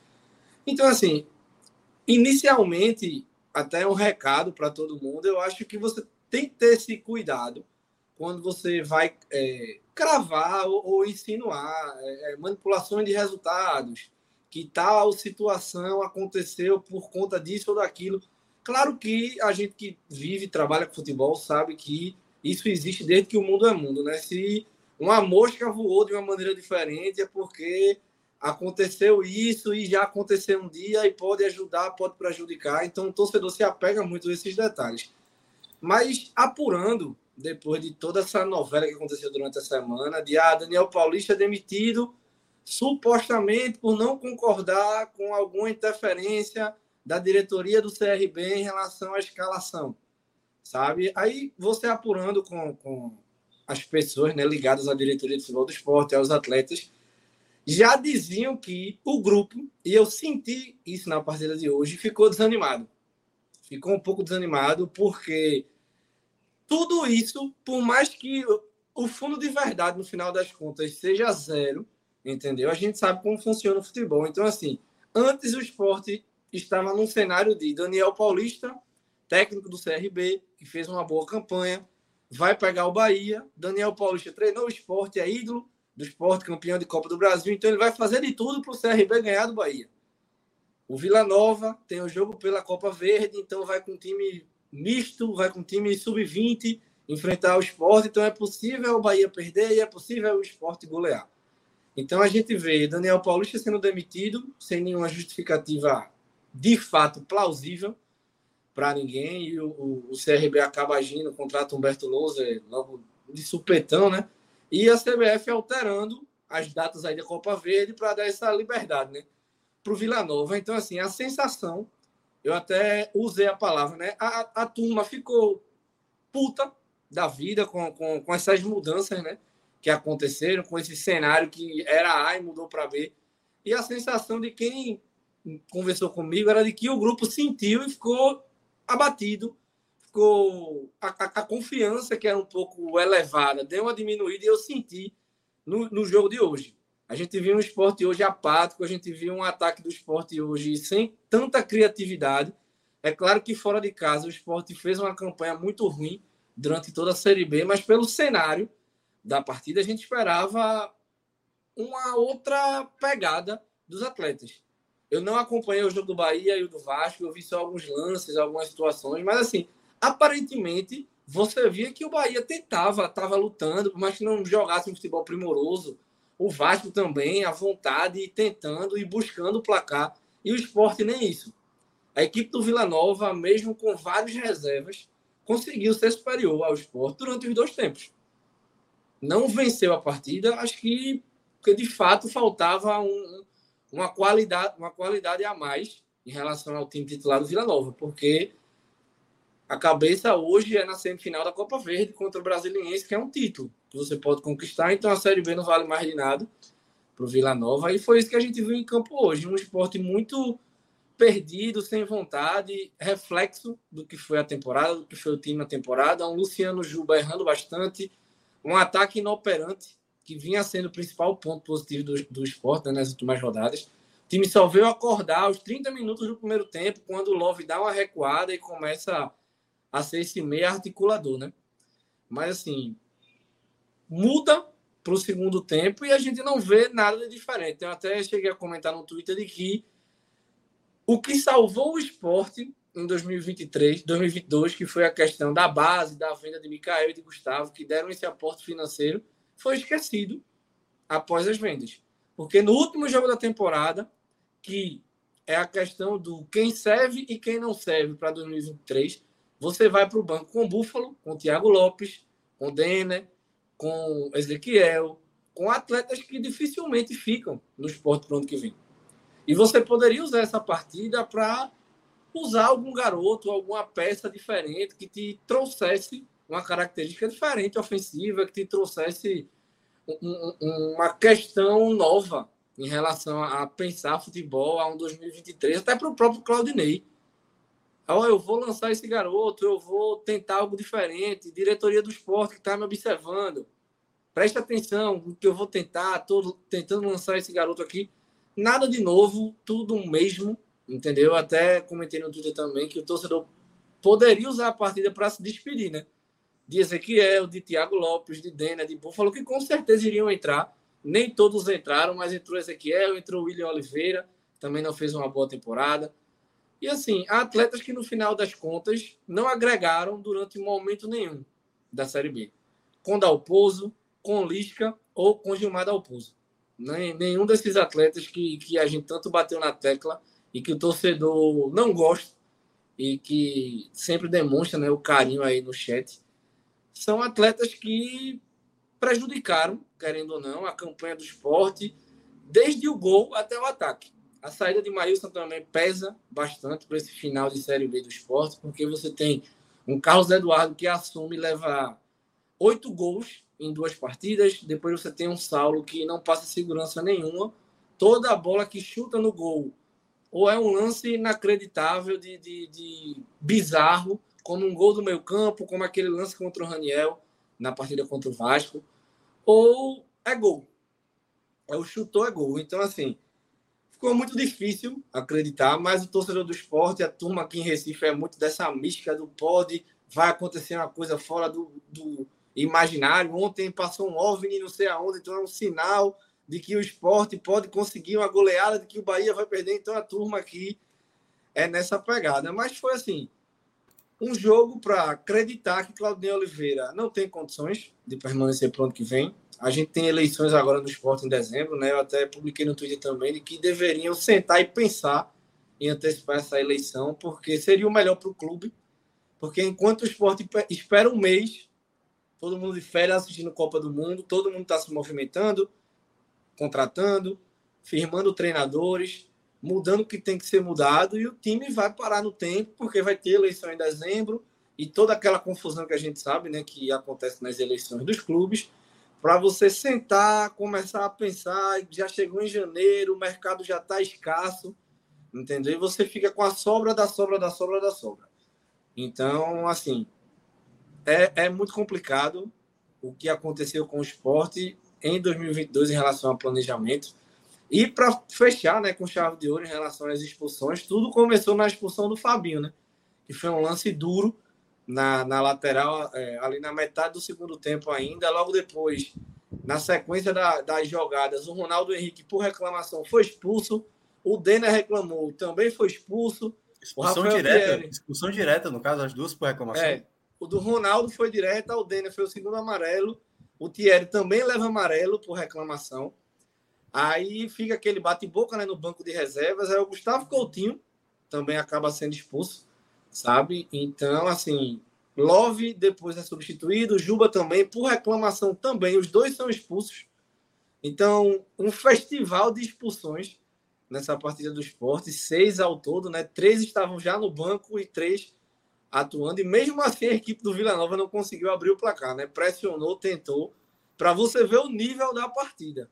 O Vila Nova com três jogadores a mais, naquela preguiçinha de final de ano, já pensando em Copa Verde, nem se esforçou para vencer o esporte. O esporte, durante a partida, nem conseguiu abrir o placar, né? Pensou mais no CRB e no Bahia do que no próprio jogo. Então, assim, é.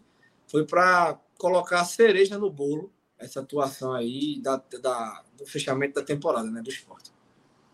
E, e Pedro, é, é, quando falo Pedro, tem que falar Pedro Maranhão, né? Pedro Maranhão, é, e o esporte, né, ele vem numa.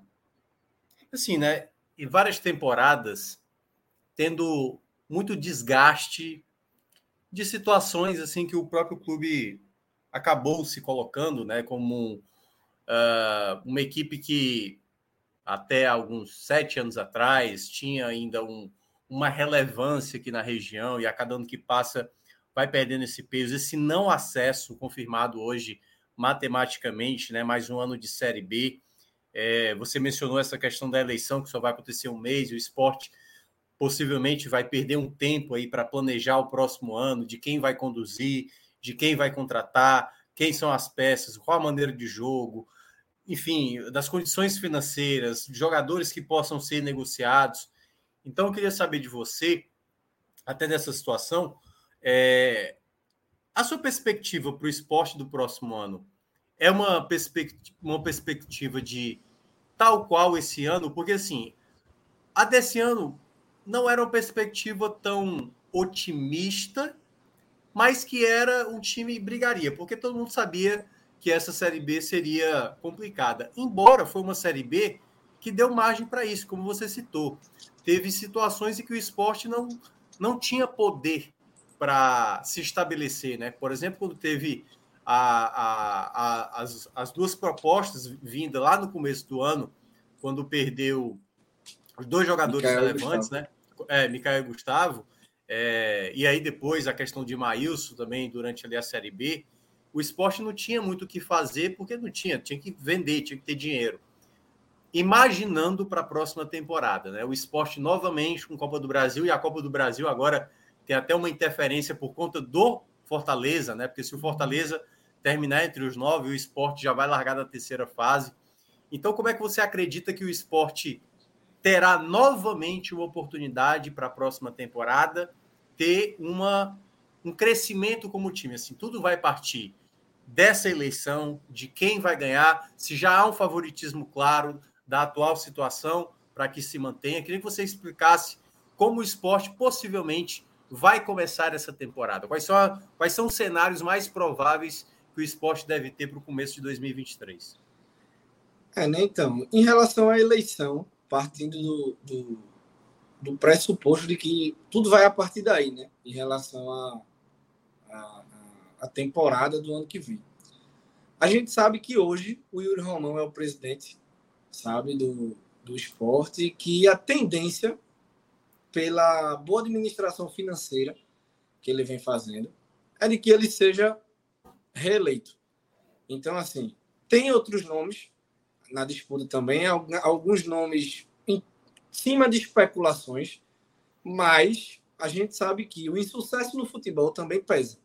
O esporte não chegou na final do Campeonato Pernambucano, o esporte chegou na final da Copa do Nordeste e perdeu Fortaleza, né? Foi, eu acho que o melhor momento do time assim, na temporada eliminado mais uma vez no início da Copa do Brasil e a depender do Fortaleza, né, até o final da Série A e pode até abandonar essa primeira fase da Copa do Brasil já partir na terceira fase, né, porque herdaria essa vaga aí por conta da Copa do Nordeste. E uma Série B onde você não consegue o acesso, né? Que você figura inicialmente aí entre esses principais jogadores, entre, em principais times, né? Em relação ao acesso, mas você acaba perdendo essa velocidade, perdendo esse arranque aí inicial, porque foram muitas mudanças também. A gente começou a temporada aqui com o Gustavo Florentin, depois foi o Gilmar Dalpozo, que não foi unanimidade, desde antes do Dalpozo ser anunciado, já era uma crítica enorme da torcida, ele nunca teve respaldo. Depois foi o Lisca, né? toda aquela confusão em, em 15 dias que a gente viu aqui no Recife envolvendo o Lisca. Chega o Claudinei, que demora bastante a engrenar essa equipe, a, a fazer alterações. E o ano encerra do jeito que a oposição gosta, né? Vamos tratar dessa forma. E as eleições no esporte nunca são tranquilas. A gente vem agora de um cenário de que tivemos, nos últimos dois anos, vários presidentes, Milton Bivar, é, Léo Lopes, Nelo Campos disputando e acabou sendo impugnado. O presidente do conselho, Pedro Leonardo Lacerda, assumiu, entendeu? Então, assim, Yuri Romão, depois que o Léo pede o afastamento, assume. Então, assim, é um momento político no esporte hoje muito delicado que precisa ser apaziguado. O clube poder andar, para a gente poder ter uma perspectiva de futuro do esporte. Hoje, se você falar, ah, Pedro, como vai ser o esporte do ano que vem? Eu, sinceramente, não sei. Porque hoje a gente não tem um treinador, tem o Claudinei, que aparentemente renovaria automaticamente se ficasse. Com esse, com esse não acesso, não acredito que fique. Acredito que as outras possíveis chapas também não manteriam o treinador. O elenco, boa parte desse elenco é, de, é formado por jogadores emprestados. Outros vários encerram agora o contrato no final do ano. Poucos jogadores do esporte têm hoje que têm um contrato até o final de 23 ou 24. Então, já é uma questão de correr contra o tempo para renovar com atletas, para buscar novos atletas também. Por isso que a antecipação da eleição seria benéfico para o clube porque você daria tranquilidade para quem assumir ter mais tempo. A gente vai chegar numa Copa do Mundo agora de que todo mundo vai meio que desligar a chavinha do futebol brasileiro e quem for esperto, quem tiver mais ligado nesse mercado, vai conseguir montar um bom time, vai conseguir pincelar um bom treinador, porque o, o, o brasileiro, de uma forma geral, é assim, né? Tá acontecendo tal situação, eu desligo o botão aqui, ligo esse botão aqui. Então, Copa do Mundo zerou o universo é só Copa. Aí a gente sabe que o futebol não é bem assim, né? Então, quem tiver preparado, quem tiver organizado, vai sair na frente. O que salvou o esporte, como eu disse no primeiro comentário, em 2022, em relação à, à parte financeira, foi Mikael e Gustavo. Foi um aporte financeiro muito grande e ainda teve esse plus de Maílson no final do ano, sabe? Que encerrar o contrato também. Foi um, dinheiro aí, talvez até inesperado para o esporte. 3 milhões aí que foi para fechar a temporada até então bem financeiramente, os salários em dia, está tudo organizado em relação à parte administrativa. Mas, assim, foram detalhes que você, olhando para o restante da temporada, você para e pensa: ué, o que salvou o clube esse ano, a partir das vendas, foi cortado. Jogadores da base pararam de ser utilizados mesmo com o apelo da torcida, até um determinado momento a gente viu o Paulinho, que era da base, sendo pincelado em alguns momentos, fez até alguns bons jogos, mas depois desapareceu. O esporte esse ano, se a gente bem lembrar, foi bem no Brasileiro Sub-20, foi bem no Brasileiro de Aspirantes, foi bem na Copa do Brasil, das categorias de base, e atleta nenhum foi aproveitado. O torcedor do esporte sabe quem são os atletas da base, maior, na maior tranquilidade do mundo, porque são atletas que já vêm jogando bem. É Renzo, é Marcelo Aju, é Lucas André, é Paulinho, sabe? São atletas que poderiam estar ajudando. São atletas que são o futuro do clube, que podem render frutos financeiros para a equipe. Bem mais do que Búfalo, do que Thiago Lopes, do que Ezequiel, do que atletas que não agregam, que, que financeiramente falando pesam na folha, e futebolisticamente falando, não agregam em quase nada. Buffalo teve aquela fasezinha dele, né, de fazer gol no Ibis, no Floresta, no CRB, na Copa do Nordeste, no Náutico também, depois parou. Thiago Lopes é um cara que já vinha de uma temporada anterior, teve uma lesão séria no tendão de Aquiles e, e ficou, né, e aparentemente tem contrato longo com o esporte também.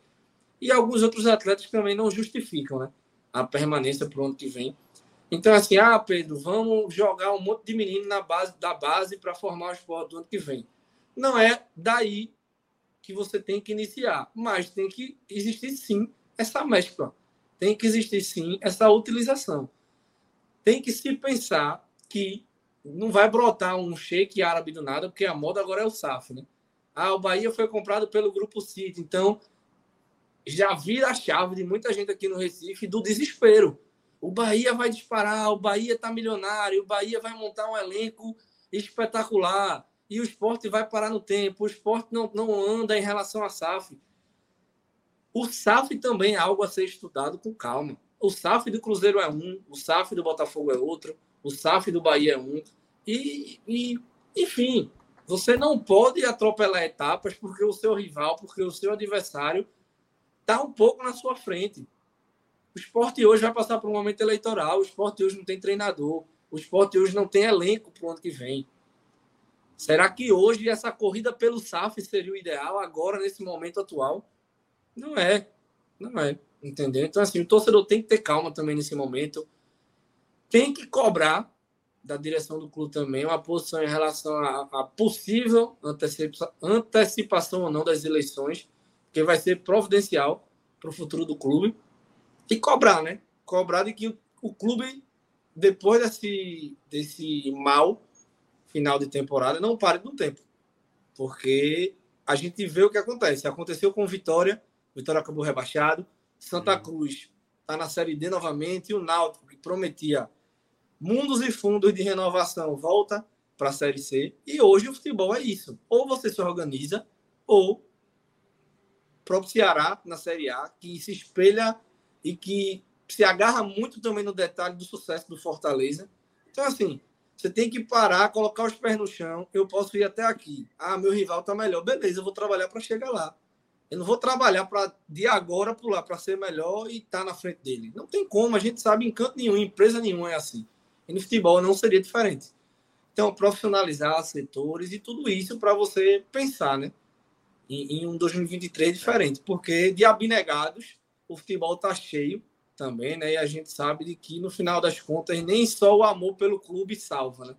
Você tem que ser profissional, você tem que estar tá ali, tem que ter o conhecimento de mercado, conhecimento de marketing, de, de tudo que envolve um clube de futebol, uma empresa, que o clube de futebol é uma empresa, para poder caminhar, né? Para poder dar esse start de uma temporada diferente.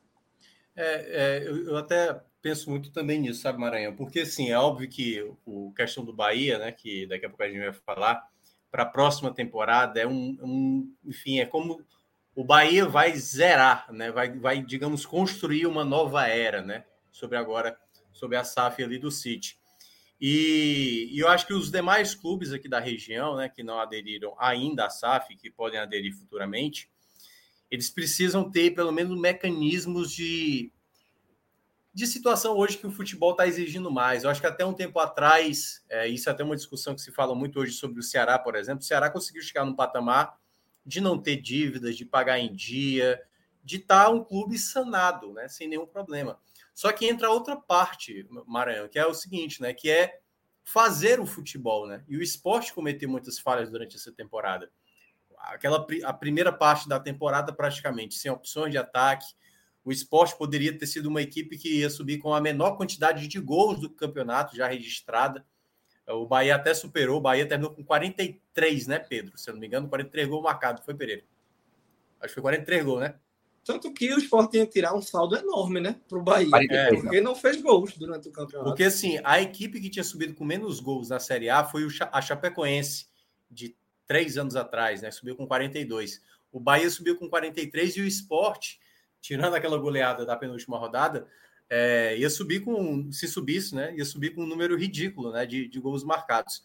E aí teve essa primeira parte da temporada em que praticamente não se preocupou com o setor ofensivo, foi, só foi se preocupar da metade da temporada para frente, que aí trouxe Love, trouxe Coutinho, e é bom lembrar, né, naquele período da janela o esporte foi o último a contratar, apesar de ter contratado muito bem, mas todo mundo correu atrás e o esporte demorou a ir atrás, não resolveu o problema de goleiro, que foi nessa segunda parte, depois que perdeu o Maílson, simplesmente as opções se tornaram esdrúxulas. Até trouxe Dena, né, que estreou, mas machucou o joelho.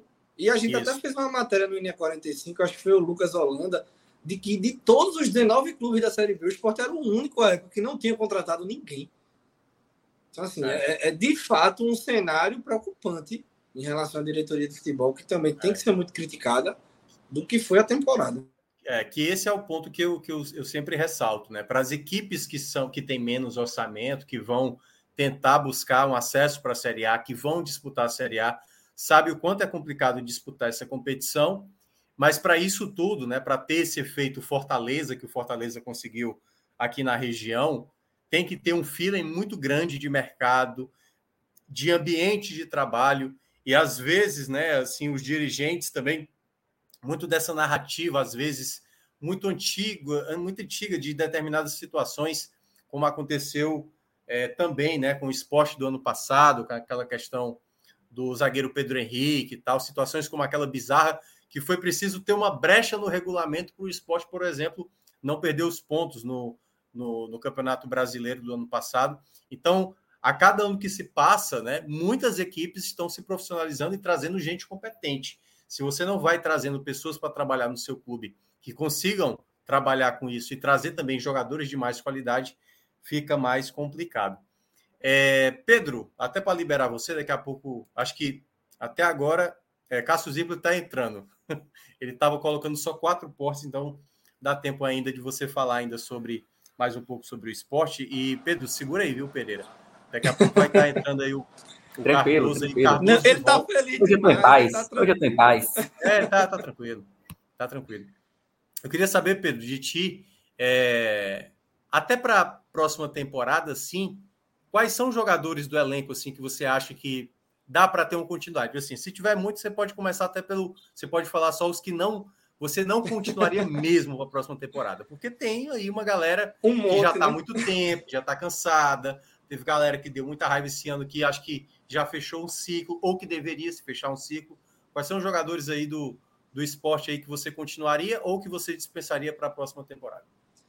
É, né? Assim, a zaga, eu acho que o Sabino, se tiver uma, uma diminuída né, no, no, salário do Sabino, eu acho que vale a pena continuar com ele sim. É um cara que tem um salário alto e, fisicamente falando, ele não agregou tanto essa temporada. Seria até uma boa oportunidade para o Chico iniciar a temporada. É um jogador aqui da base do esporte que nunca teve uma sequência, né? Surgiu junto com o Adrielson e acabou tendo uma lesão no joelho e acabou desde então perdendo espaço. Então, se o Sabino conseguir voltar a ser aquele Sabino de antes, eu acho que vale a pena manter. Rafael Thierry também é um jogador de qualidade, um dos zagueiros mais seguros aí dessa Série B, né? Tanto que o Cruzeiro está de olho no atleta, fez uma sondagem. As laterais eu acho que dá para manter. Apesar de eu não ser muito fã do Sander, eu acho que ele fez uma Série B muito regular. É... O Eduardo também, que foi uma grata surpresa vinda do América, um bom tempo parado por conta das situações né, de, em relação ao tumor que ele teve na perna, dois tumores que ele acabou retirando aí por cirurgia. Voltou a jogar futebol, deu declarações emocionadas esse ano, que quer ficar no esporte. Então, esse quarteto aí eu acho que vale a pena. O Fabinho, que é um jogador que vem emprestado do Botafogo, também acho que vale a pena, apesar da idade. Foi um dos principais jogadores aí dessa Série B, sempre presente naquelas seleções da rodada. Volante aí do esporte. Wagner Love também, acho que apesar da idade, eu manteria, não como o principal nome do ataque, mas é um cara que acho que pode agregar bastante com a qualidade que ele tem.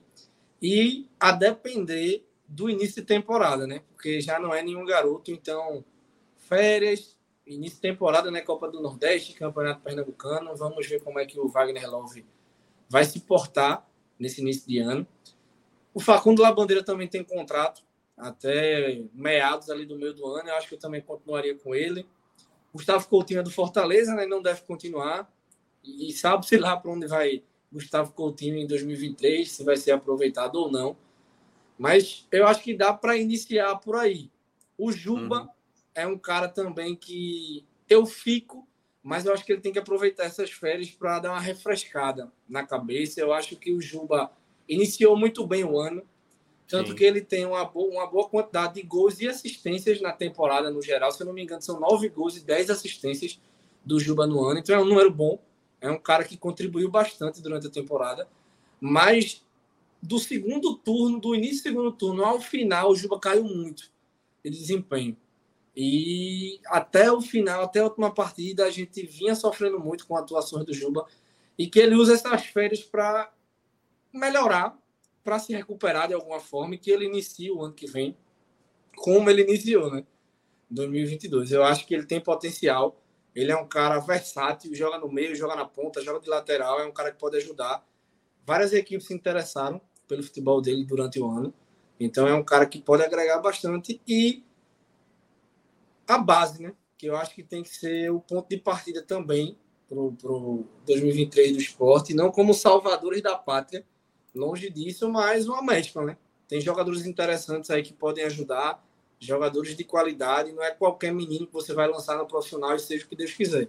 São atletas que vêm se provando na base, que vêm tendo boas atuações. O próprio Denival, que é o irmão do Maílson, né, renovou o contrato, o goleiro, que não tem oportunidade e chega até a ser engraçado. O Saulo, que hoje é o titular do profissional do esporte, era o titular no, no Brasileiro de Aspirantes, falhou. Denival pega a titularidade do Saulo. O Saulo era reserva do Denival no aspirante e o Saulo sai de reserva do aspirante para titular no profissional. Então, causos e contas né, do Esporte Clube do Recife em 2022. Então, Denival, que vem sendo destaque aí nos treinos, renovou o contrato, que tem uma oportunidade né, nesse início de ano, porque eu acho que ele merece. Me passa um pouco mais de confiança em relação ao que era o Maílson de, de, de ano, de, de, de, revelação do Maílson. E o Denival me mostra, me demonstra, pode entrar e pode levar um monte de gol frangueiro mas me, me, demonstra ser um goleiro mais seguro, mais calmo em relação ao que era o Maílson de, de porte, né? De goleiro. O Denival é maior que o irmão, ele é um cara aparentemente mais tranquilo ali debaixo das barras, né? Da, da, das três traves. Então vamos ver em relação a, a, a renovações né, desse esporte. Mas saídas, Thiago Lopes pode pegar o beco, Búfalo, Raiva Negas, Carlos, Carlos Eduardo e o Saulo, os dois goleiros, também podem sair. Ronaldo Henrique, que encerra o contrato agora no final do ano. Vinha até me convencendo, mas depois de hoje eu vou com, com o Cauê, de que o Ronaldo já, já deu de, de tempo no esporte. Eu acho que o Ronaldo precisa respirar novos áreas, quase 10 anos aí de esporte, entre algumas saídas por empréstimo. E atletas né, que também não agregam, como o Kaique, que tem um contrato longo, que dificilmente fica no esporte para o ano que vem. Tem a questão aí também do, do Everton Felipe, né, que vai resolver sua situação, se renova, se não renova. E, e outros, outros atletas né, que fazem parte desse grupo aí que não vem agregando. Giovanni também, que pertence ao Cruzeiro, é uma incógnita. Hum. E alguns outros jogadores aí que uma, tem que sentar né, e pensar o que vai ser melhor para 2023. Pois é, é, isso. Até agora, é, e Danilo. Até agora nada do, dos Cássios, né? Fred eu acho que largou, viu? Fred eu acho que largou porque mandei a mensagem 7 horas e 8 minutos. Última vez que ele olhou o WhatsApp dele. E, enfim, não sabemos onde o paradeiro de Fred Figueroa, que era para estar tá assumindo a apresentação do restante desse programa e está aqui me deixando conduzindo essa situação aqui. Deixa eu dar uma lida aqui no chat. Eu sei que o chat agora está um pouco nervoso aqui com Diego Sam provocando aqui sobre a questão do grupo City e tal. E o Alec brasileiro está dizendo que o Voivoda já está fechado com Bahia, contrato de cinco anos. Essas informações aqui que a turma puxa do nada aqui. É, é Alexandre Caetano está animado aqui. O Bahia é o mundo. Se, seguro, se segure, pois o Nordeste voltou. O Iônio Filho é, dizendo que o, o Bahia merecia ter terminado o campeonato realmente com, a, com, com triunfo. Uma nova era se inicia com o Grupo City. É, deixa eu ver quem mais. O Clécio Lima também participando. O Francisco Clay também está participando. É, Donato Nogueira também está participando. Donato que. Donato que é, a gente já teve os entreveros no, no Twitter. Tiago Azevedo. Tiago Azevedo também está participando. Bruno Souza dizendo que essa Série B só serviu para comprovar os famosos critérios de Claudinei, só funcionam na cabeça dele. Também foi outro problema, né, Maranhão? É, muitos erros, muitos erros de Claudinei. Muita demora, que... né, também, para ligar o, o, o, start. Gustavo todo jogo, todo jogo ele, ele é. todo jogo ele tinha que se convencer de que realmente é. ele tinha que colocar Coutinho, tinha que colocar. E foi de um por um, né? Tira é. um, coloca um, aí quem é, tava banco resolvendo. Calma, agora eu vou mudar mais um. Não, é. era uma dificuldade de entender o que é que estava ali pedindo, o time estava pedindo há muito tempo, né? E aí esse atraso todo fez com que o time não não conseguisse. O Danilo, não, tá, estamos aqui. Coloca, pode colocar Cássio aí, Cássio Zirpoli. Cássio Cardoso ainda está subindo o elevador dele, que é, você sabe, né, Pedro? Os Pedro aí. É, é lá é, é, é demora, demora. Para sair, sair do é. térreo até o apartamento dele, meu demora, amigo. Demora, demora. Leva um tempo, é muito Boa noite, galera. Boa noite, Boa noite Cássio. Você tá no 8 bit aí, né? Tá o quê? Tá no 8 bit aí, tá, tá meio embaçado. Não, tava aí, correria tudo, fechando janela aqui, porque eu tava fazendo as publicações do blog, agora eu tava com a câmera fechada, tava terminando comer uma fatia de pizza para não passar uma hora com fome. Ainda vou fechar alguma coisa, tô com muita fome, ainda vou fechar até algum momento que eu tô aguentando. Trabalho do cara. Não, ó, Mas Cássio, a... só chegar, só se chegar reclamando, chegar dando boa noite, saudações aí a Pedro que subiu. Minhoca que tá ali na briga dele ainda, caladinho, mas tá na briga dele ainda. Pedro, para quem acreditou hoje, meu irmão, era só a galera que realmente queria um motivo para ver o jogo. É. Não tinha, a galera que não tinha, só queria um motivo. Mas, mas tem muita coisa para debater, até inclusive a atuação do árbitro lá do, do Vila Nova, que ele jamais teria feito essa palhaçada se esse jogo tivesse valendo alguma coisa a vera. Assim, tá, o cara, é, irmão, isso é acabar com o jogo, assim. O cara tipo, fez isso aqui vermelho, assim, tem tem um, o cara passou do limite, mas enfim, não mudou nada do vídeo de ninguém, mas aquele tipo de coisa. É, é o princípio da pequena autoridade, né? Assim, o cara se achar o tampa de crush e fazer uma palhaçada daquela. Seis vermelhos, cinco por reclamação.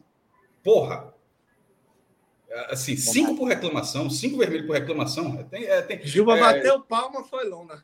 Não, assim, o tempo todo, assim, pelo amor de Deus. Ele vai, ele, obviamente, ele vai dizer que foi xingado de tudo na, é. na suma, porque tem que justificar alguma coisa, mas assim.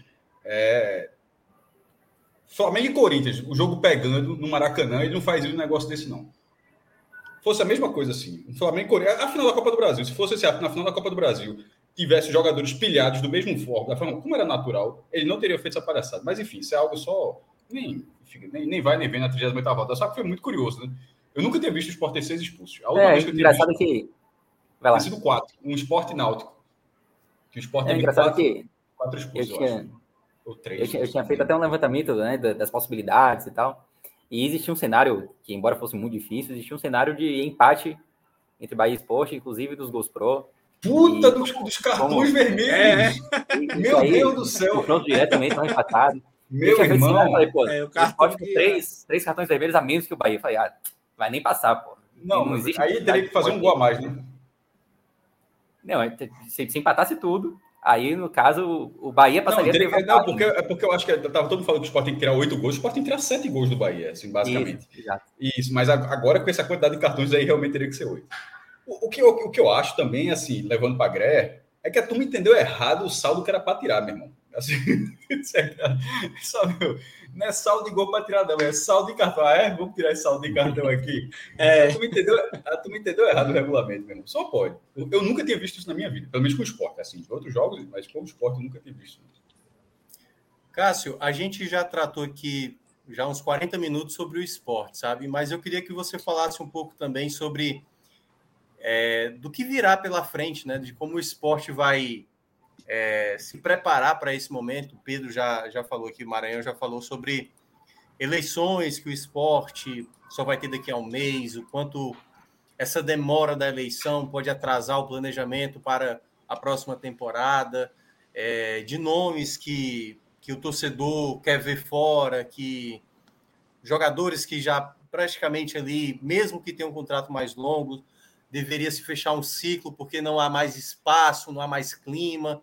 Então, eu queria que você falasse um pouco desse esporte para o próximo ano, né? do que fica para a próxima temporada, o saldo que fica do, da temporada de 2022 e do, de como o esporte pode ter para a próxima temporada, porque vai ter a Copa do Nordeste, vai ter a Copa do Brasil, ainda depende né, se vai entrar na primeira ou na terceira fase, mas vai ter uma Série B, digamos, a gente até falou aqui, uma Série B mais aberta, um cenário mais aberto, né? Um, onde uma competição onde não vai ter um super time muito poderoso, né? Ou seja, vai ter um campeonato bem mais aberto, claro. O esporte é uma das equipes mais tradicionais a disputar essa Série B. Então, eu queria que você falasse muito desse saldo que fica do esporte de 2022 e de como o clube deveria, né? Ou pelo menos como se desenha esse cenário para 2023. Primeiro, rapidamente da Série B, que quase fechou hoje, né? Até a reta final, o Cuiabá estava vencendo. Se, se termina aí, já, já fechava o Z4, já definiria as duas divisões do, do, do, ano que vem, as duas principais divisões. É, na, obviamente vai ser mais fácil, mas ao mesmo tempo são clubes organizados, tá? Tipo, o Ceará é um clube organizado, o Atlético Goianiense cair é um clube organizado, o Havaí, mesmo sendo uma incógnita, todo ano sobe, assim, cai, sobe, cai, sobe, então assim, é, é, como é que você não vai colocar o Havaí num postulante ao G4 do ano que vem? É, enfim, se, e se for o Ceará, o Ceará não está nem rebaixado, mas se for o Ceará, então, obviamente, não vai ter um peso pesado como o Cruzeiro no primeiro ano de SAF, o Vasco ainda estava sem os investimentos de SAF, mas ali empurrando com a torcida, com o São Januário, muito difícil de jogar lá, mas vai ser uma Série B sem, com nomes menores, mas com clubes organizados. Sobre o esporte, é, eu estava, até demorei porque eu estava, última rodada era acesso do Bahia, o posto do esporte, a classificação e o fiasco de Pernambuco, que eu posso ver daqui a pouco, já está no blog. 2023 vai ser o pior ano da história do futebol pernambucano em representatividade nacional. Isso eu estou falando desde 1971, assim. Que antes tinha. Se você colocar com a Taça Brasil também, mas é porque Taça Brasil sempre tem alguém jogando a Taça Brasil, então sempre tem alguém na primeira divisão. Mas desde que o Campeonato Brasileiro de 71 para frente, Pernambuco nunca teve uma situação tão ruim como vai ser de 2023. E a última, que já era muito ruim, parecia ser algo muito difícil de ser batido, mas bateram. É... Primeiro, o não acesso do esporte significa que Claudinei, é, Claudinei Oliveira não terá seu contrato renovado automaticamente. Ou seja, ele só permanecerá, ele tinha essa cláusula, ele só permanecerá no esporte se, se a direção de futebol quiser. É, e essa direção de futebol agora, do, da gestão atual, irá concorrer à eleição acho essa eleição lá em dezembro um, um problema, assim, acho bizarro do esporte. O Náutico já teve, é, o Náutico já colocou, já, já, já, ajeitou, já ajeitou isso no seu estatuto, Santa Cruz também, para colocar um período onde você consegue planejar mais 2023. Para que essa gestão, que, para que que o, a gestão, o biênio, que é o esporte é biênio, né? 23, 24, o cara precisa decidir na metade, sei lá, lá em dezembro, para começar a trabalhar. Tendo agora mais de um mês, a gente, hoje é 6 de novembro.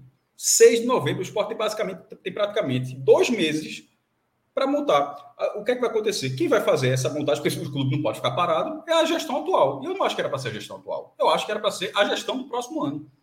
É como, é como a gente não vê a eleição federal, não começa a transição, faltam dois meses ainda. Mas já começou a transição.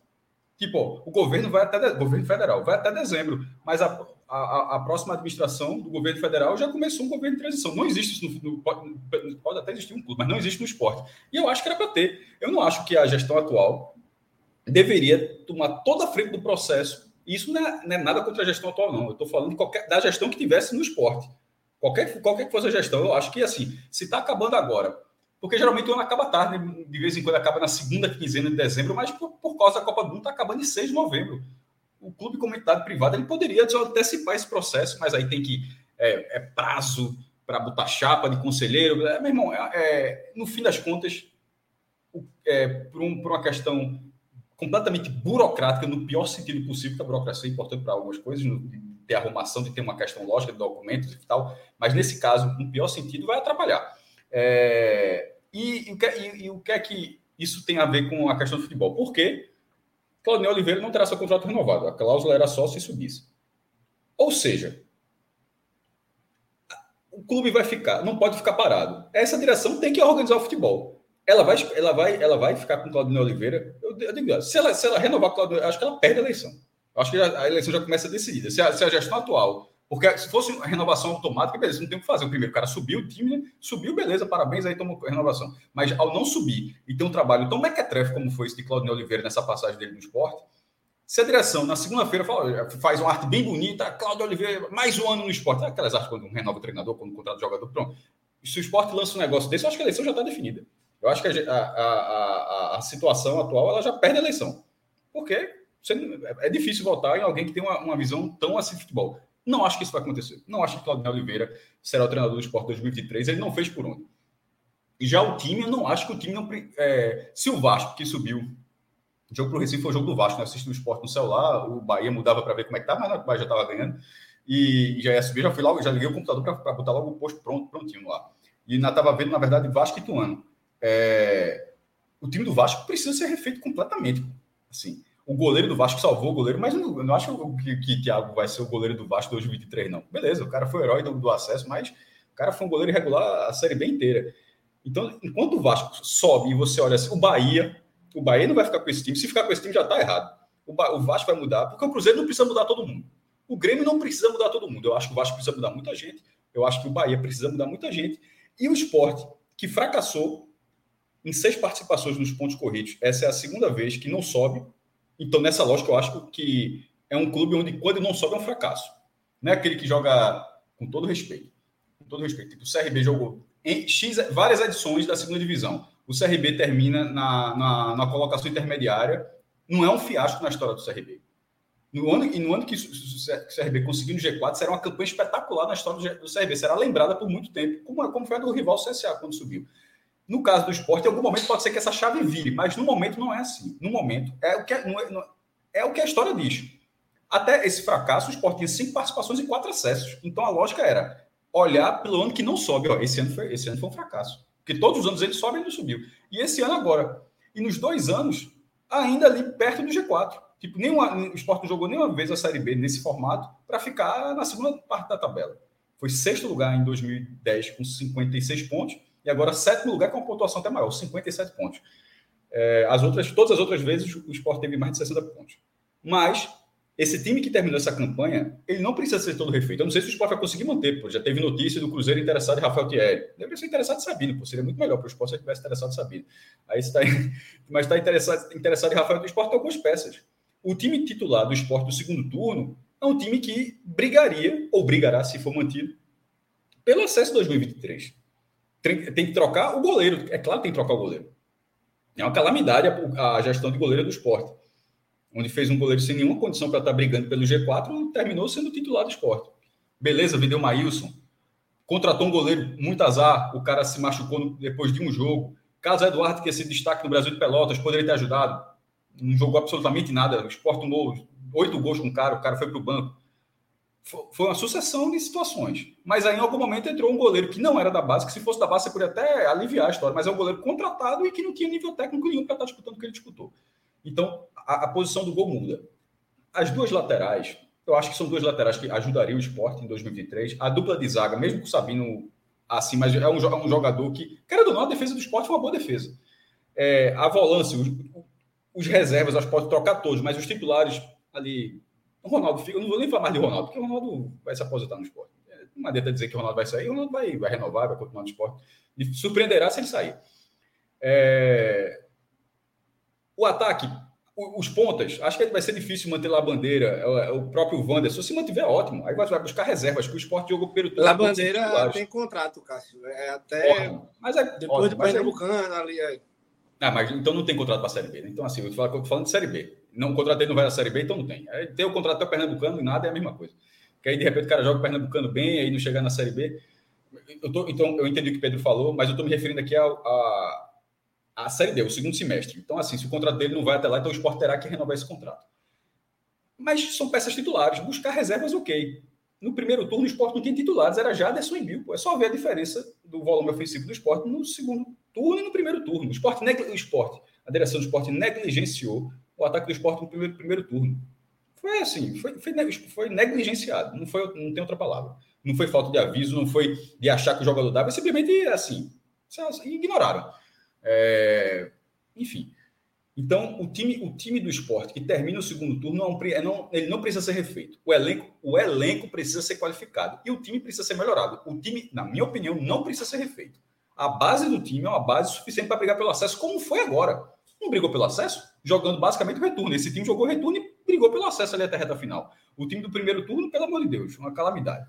Mas então o esporte precisa qualificar o elenco, terminar de montar o time, mas qualificar o elenco e pensar no novo treinador. É, ou seja, não é terra arrasada. O grande problema para mim, na verdade, não é nem esse. O grande problema é a indefinição em relação à receita do esporte ano que vem. O esporte, depois de alguns anos aí, desde 2018, o esporte estava muito, com muito, muitos problemas financeiros, daquela gestão de Arnaldo Barros, que virou uma bola de neve, que está em 2022, virando o ano e continua sendo um problema, é, de atrasar salário, de não ter direito, de ter dívida o tempo todo da justiça do trabalho, de estar tá sempre uma, uma nova dívida, rolando dívida, ou seja, caos. E jogando, e, e, jogando mais a segunda divisão do que a primeira, que é pior ainda, né, porque fica com uma cota muito menor. Mesmo assim, o esporte ficou esse ano pagando em dia, mas por três motivos. Pela vinda de Gustavo, pela venda de Mikael e pela venda de Maílson.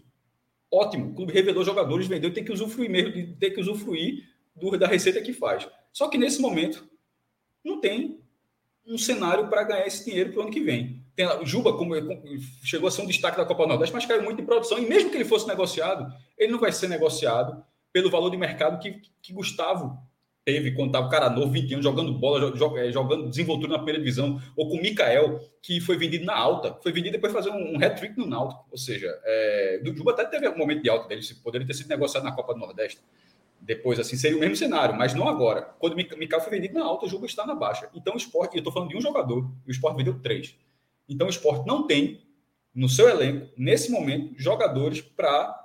E, e, e, eu estou falando, ó, Mikael, juntando empréstimo e venda, 3 milhões, Gustavo, 11 milhões e Maílson, 3 milhões. Isso é números arredondados, ou seja, 24, 27 milhões com três jogadores. O esporte não vai fazer esse dinheiro ano que vem. E ao não fazer esse dinheiro ano que vem, eu não tenho a menor segurança que o esporte será um time com a saúde financeira mais estável em relação ao pagamento do elenco, como foi esse ano. E não ter isso será um problema. É, então, muito mais do que a montagem do elenco, porque será tende a ser uma divisão mais acessível o maior problema do esporte, e pelo menos esse é o ponto alto de Yuri, né? De, de, porque no futebol não foi, foi muito mal, mas pelo menos nessa questão de arrumar receita, de botar caixa, de alocar dinheiro, ele, ele teve esse, esse ano, 2022, aparentemente vem de fora, ok. Mas a dificuldade para 2023, que eu falo isso há muito tempo, tá? Quem escuta a gente aqui sabe que eu falo isso há muito tempo. Eu disse, ó, se não subir, vai ter um problema, porque teria cota da primeira divisão, teria cota da televisão no que vem. Sem a cota e sem jogadores para vender, eu não, eu, a minha expectativa em relação ao esporte aqui é de expectativa, é de ver o que vai acontecer. Eu, eu, não faço, eu não sei de onde o esporte vai tirar um coelho, não. Da cartola, não. Não parece ter esse coelho. Pois é. é. E aí, com isso, a gente fecha nessa parte do esporte. Não sei se Cardoso já deu algum sinal de vida aí, mas eu já vou começar com Pedro Pereira aqui sobre o esporte, sobre o esporte, sobre o Bahia que conseguiu a sua vitória fora de casa, né? Tinha ainda Posso dar essa. Meu também, se precisar. é, pois é, é, Pedro Pereira, conseguiu a vitória, né? Um jogo, a gente estava falando aqui, né? Teve muita especulação durante a semana, a questão do CRB, é, enfim, ah, o CRB vai entregar o jogo e tudo mais, aí o Bahia abre o placar, tem o gol do CRB, depois tem expulsão, acho que teve uma segunda expulsão também, né? E depois Sim. veio o segundo gol do Bahia, que garantiu ali o, o, o acesso para o Bahia. Foi uma temporada, né? Foi uma Série B com sem mostrar desempenho. Todo mundo sabia que o, o Bahia, em meio né, a essa Série B de, de baixo nível técnico do futebol, o Bahia se manteve muitas vezes naquele momento que poderia o negócio degringolar. Curiosamente, isso foi acontecer mais na reta final, né? Tendo os dois jogos em casa, e aí não aproveitou, não garantiu de maneira, de maneira antecipada e precisou da última rodada mesmo para o torcedor celebrar, né? Eu acho que representa, né, o que foi essa série B, né? Mesmo você tendo ficado no G4 durante todo o campeonato, o Bahia talvez, né, da maneira mais é, explicar como o Bahia conseguiu esse acesso, tem muito a ver também com essa última rodada, né? Porque uma equipe que passa o G4 é, passa o campeonato inteiro dentro do G4 e só confirma na última rodada, isso mostra o quanto essa equipe oscilou, trocou de treinador, jogadores que não renderam, era dependia de alguns atletas. Então eu queria que você explicasse tudo o que o, que o Bahia né, chegou a construir nessa Série B de 2022 para ter esse acesso confirmado em meio a essas turbulências que sentiu durante a campanha. É, seu resumo foi, foi, foi muito bom, Minhoca. É, a gente até falou um pouquinho no início do programa, né, ali na abertura, que o Bahia começou a temporada esse ano muito ruim, né? Tinha sido rebaixado no ano anterior, já havia brigado contra o rebaixamento é, em 2020 também. Então, o Bahia estava muito pressionado no início do ano, teve eliminações precoces, tanto no Campeonato Baiano como na Copa do Nordeste. E não sei nem se o Bahia era um dos favoritos ao acesso ali logo no início, logo que começou torcedor do Bahia tinha muita desconfiança em relação ao time que havia sido montado. É, a Série B começou e aí o Bahia já venceu um jogo logo de cara contra o Cruzeiro, entrou no G4 na primeira rodada. Claro que um G4 de primeira rodada não, não conta absolutamente nada, mas aos poucos o Bahia foi se consolidando e não demorou muito ao Bahia já começar a abrir uma certa gordura em relação as demais equipes, né? É, a gente falou algumas vezes que o Bahia não corria risco de sair do, do, do, G4, não começava uma rodada em risco de sair do G4, se eu não me engano, desde a oitava rodada, algo assim. É, Ou seja, o Bahia não era nem ameaçado. É, o quinto colocado ele não tinha nem possibilidade de ultrapassar o Bahia na rodada seguinte. É, então foi um campeonato assim, em termos de tabela, o campeonato do Bahia foi muito tranquilo. O Bahia não foi ameaçado em praticamente algum, praticamente momento, momento algum. É... Agora, saindo um pouco da tabela, aí tem todos esses elementos que você citou, Minhoca. Um time que quase em nenhum momento apresentou desempenho. Isso levou a duas trocas no comando técnico. Primeira saída de Guto Ferreira após perder dois jogos aqui na Fonte Nova. E depois a saída de Anderson. Anderson, acho que a passagem dele a gente falou algumas vezes aqui nos telecasts, que Anderson ele não conseguiu fazer o time jogar mais do que o que Guto Ferreira fazia. E ainda teve um decréscimo ali em termos de resultado. Então isso acabou pesando também. O Bahia decidiu por interromper o trabalho na reta final, faltando seis jogos. E aí vem Barroca, que embora termine invicto, né?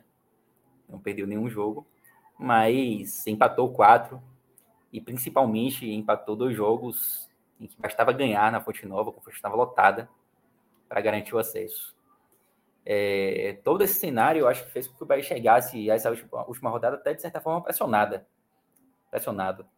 É, claro que as combinações eram bem difíceis de ocorrer. O Bahia poderia subir até perdendo o jogo. E teria que contar com um milagre do esporte. Teria que contar também com uma combinação complicada ali de Tony Vasco também. Então o Bahia podia subir até perdendo. Mesmo com essa tranquilidade, havia uma certa desconfiança muito por conta das duas últimas rodadas, né? Em que o Bahia desperdiçou acesso em casa. Ainda assim, a torcida foi em peso assim para Maceió. É, até ontem tinham sido vendidos, vendidos 1.200 ingressos de visitante no Repelé. Então, uma torcida, muita gente saiu daqui de Salvador, é, tanto de ônibus quanto de carro. E foi uma torcida que apoiou muito hoje no estádio, mesmo diante da insatisfação, diante da desconfiança. É, aliás, a torcida do Bahia foi importantíssima na, na campanha do time na Série B. É, e com a bola rolando, é lógico que essa semana a gente teve também esse cenário, né? Teorias aí de que o CRB entregaria o jogo. Isso para mim, assim, eu, eu não dei nem muita bola para isso, tá? Primeiro porque é difícil de, é algo difícil de ser, ser provado. E assim, velho, quem viu o jogo hoje, embora o Bahia tenha sido superior, não parecia que o CRB estava facilitando as coisas. Inclusive entrou com o time quase todo titular. É, eu acho que isso meio que foi por água abaixo, assim, sabe? É, inclusive, o próprio Guilherme Belintani deu uma entrevista muito dura, falando do presidente do esporte, das declarações que ele deu durante a semana. Entrevista muito dura depois do jogo lá no, no Rei Pelé. É, enfim, o Bahia, começando o jogo, o Bahia dominou as ações, precisava do resultado. É, foi um jogo debaixo de muita chuva, choveu muito no Rei Pelé, né, em Maceió, é, desde o início da noite. No primeiro tempo, o gramado até aguentou bem, mas no segundo, segundo tempo foi, tipo, vocês se vocês vissem a imagem aí, é, tipo, polo aquático, aquele jogo que a gente classifica como, como polo aquático.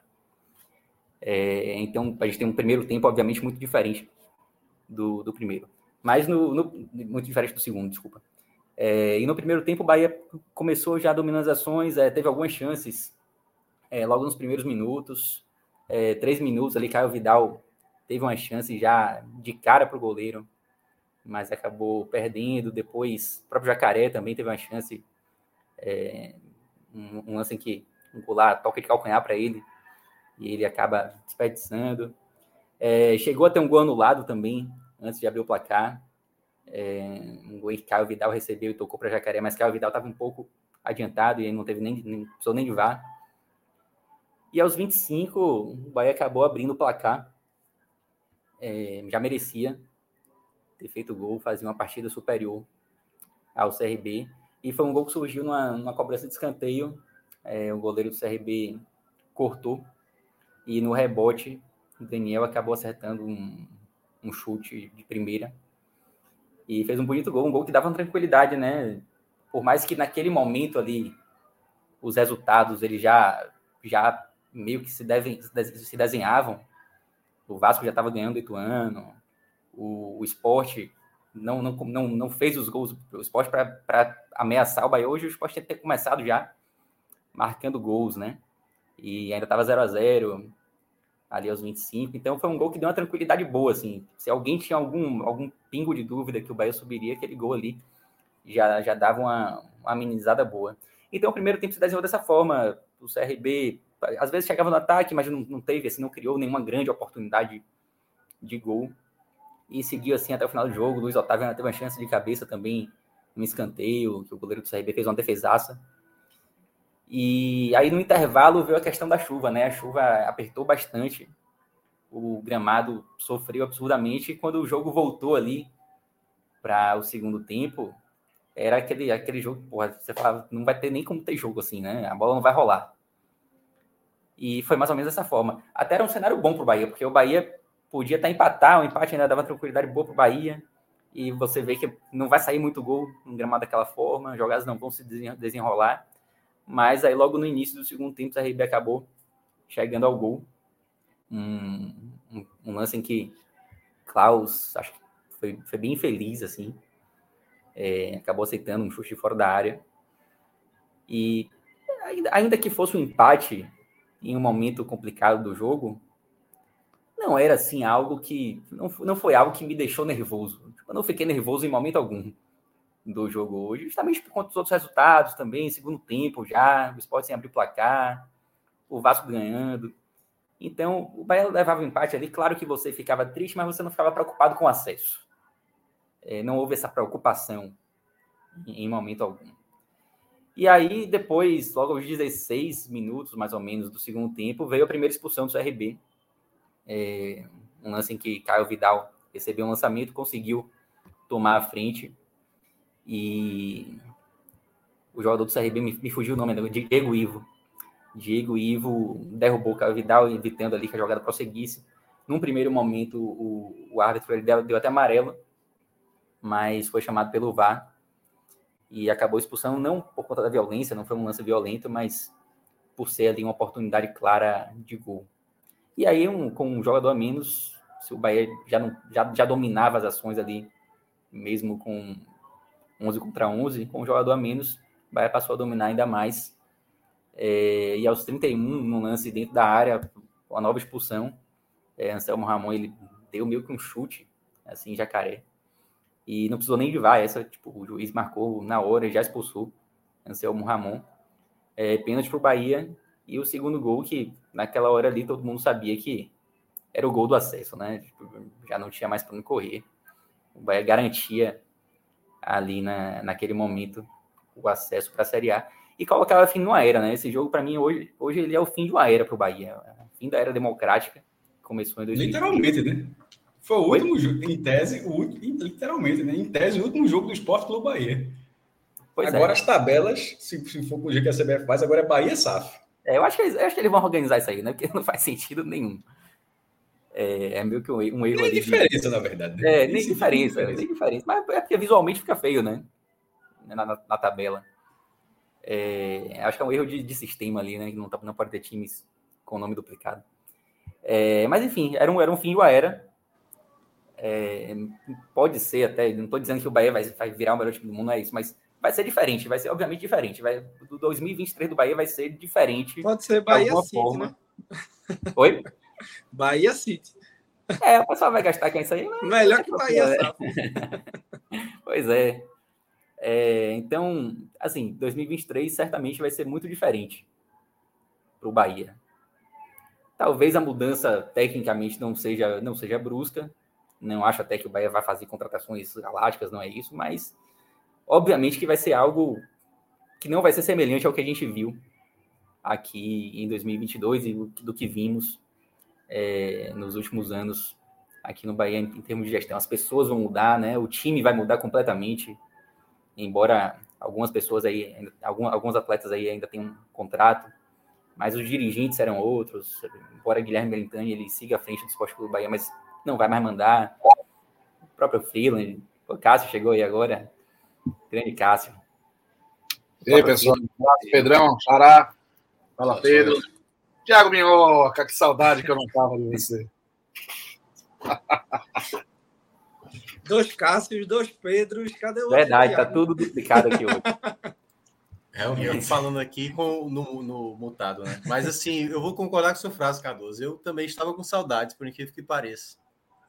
Fazia muito tempo que. eu- É, pois é, cara. É isso que dá. Quanto mais distante, melhor, né? Porque se conviver é que a gente não suporta, né? Se conviver, que a Mas, gente Pedro- não tolera um ao outro, né? É. Já concluiu, Pedro, e a fala? Não, é só falando, terminando já. O próprio. Pedro, acho que não, não continua também e não vai deixar saudade, ao meu ver. É, e, por fim, vamos ver como é que vai ser esse Bahia 2023 aí. Tô, tô, tô bem curioso para ver as mudanças que vão ocorrer a partir de agora. Mas enfim, o acesso para mim merecido por ter sido um time que, que ficou o tempo inteiro no G4, mas ainda assim que flertou com a tragédia em alguns momentos dessa temporada. Pois é. Aliás, quero aproveitar agora aqui o momento que o Pedro já terminou de falar para agradecer o outro Pedro, Pedro Maranhão, que conduziu também aqui o lado do esporte. Cássio Zirpolo ainda pode. Não sei, fique à vontade, Cássio. Se você quiser Não, vou continuar ficar um debate. eu vou ficar um pouquinho para falar do Isso, Bahia. exatamente. Você falou pouco, você falou pouco, você, você entrou só depois.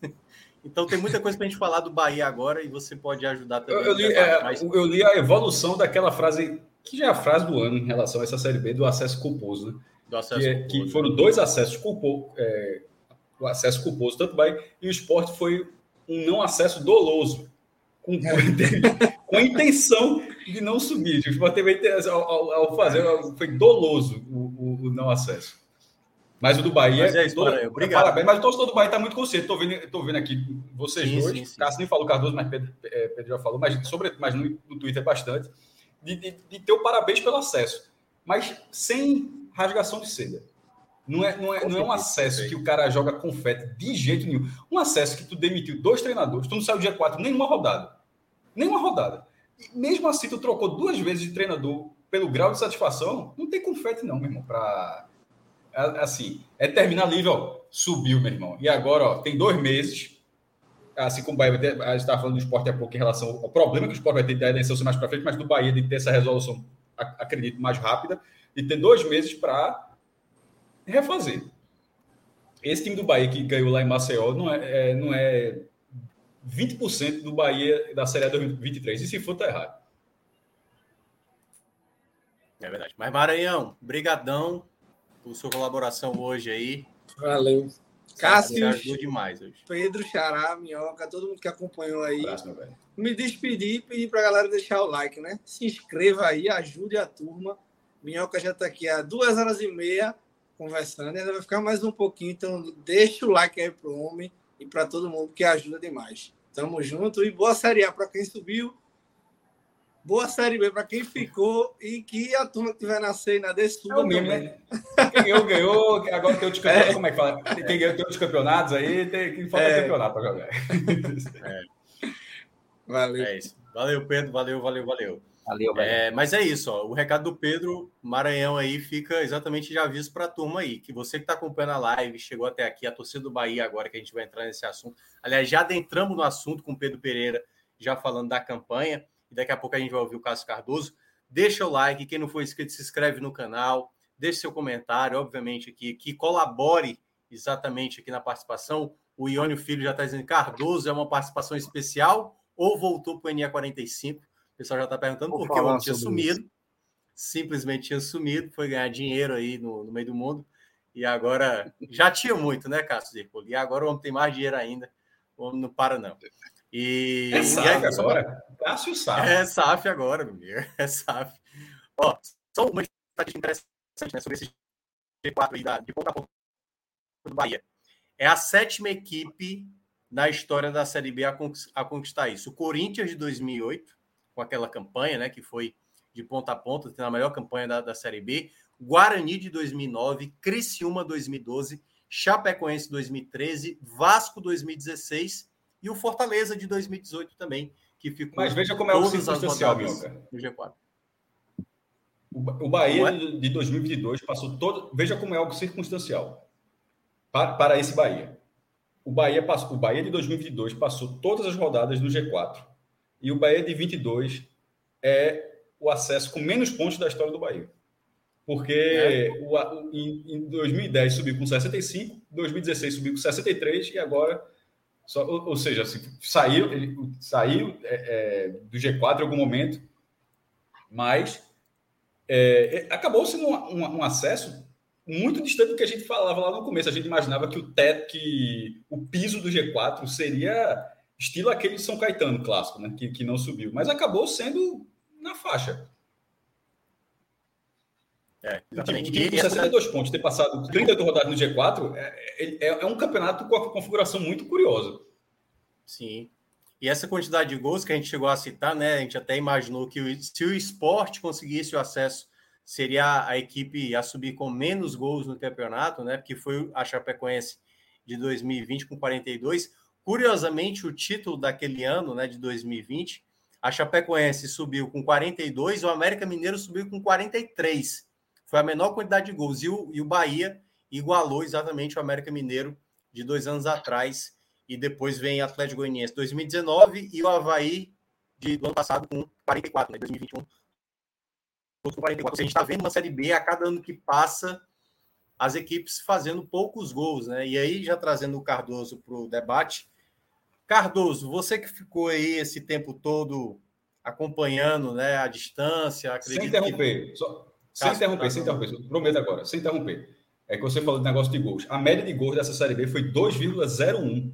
Muito baixa. Muito baixa. Muito baixa. Muito é 2,1, é 2,01. Basicamente, vulgo dois gols. É, não, muito baixo. Praticamente dois, né? Dois por jogo. Praticamente ali 760 jogos, né? Ah, 380, quase 760 gols marcados, um pouco mais. 766. É, é então praticamente dois gols por jogo. E aí, Cardoso, é, eu queria que você falasse também um pouco dessa, dessa campanha de Série B, como a gente já vem falando há um tempo, você estava afastado.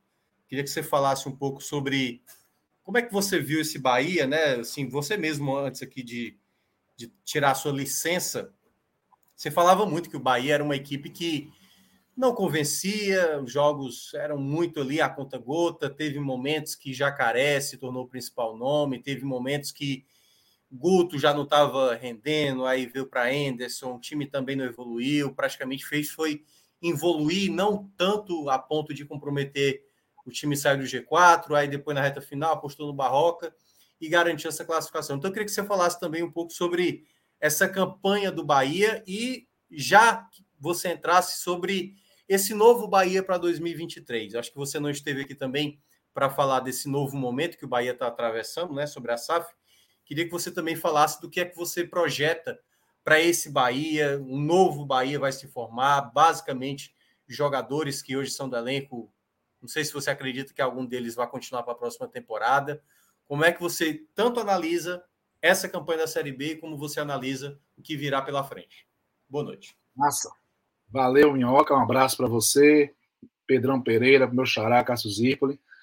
É, rapidamente falar ao pessoal, eu me afastei, não, não fiquei fora do, do, do pod, inclusive estava lá no grupo o tempo todo acompanhando e assistindo, mas também sou publicitário, saí para fazer campanha política, é um tipo de trabalho que é absolutamente desgastante, não dá tempo para nada, nada.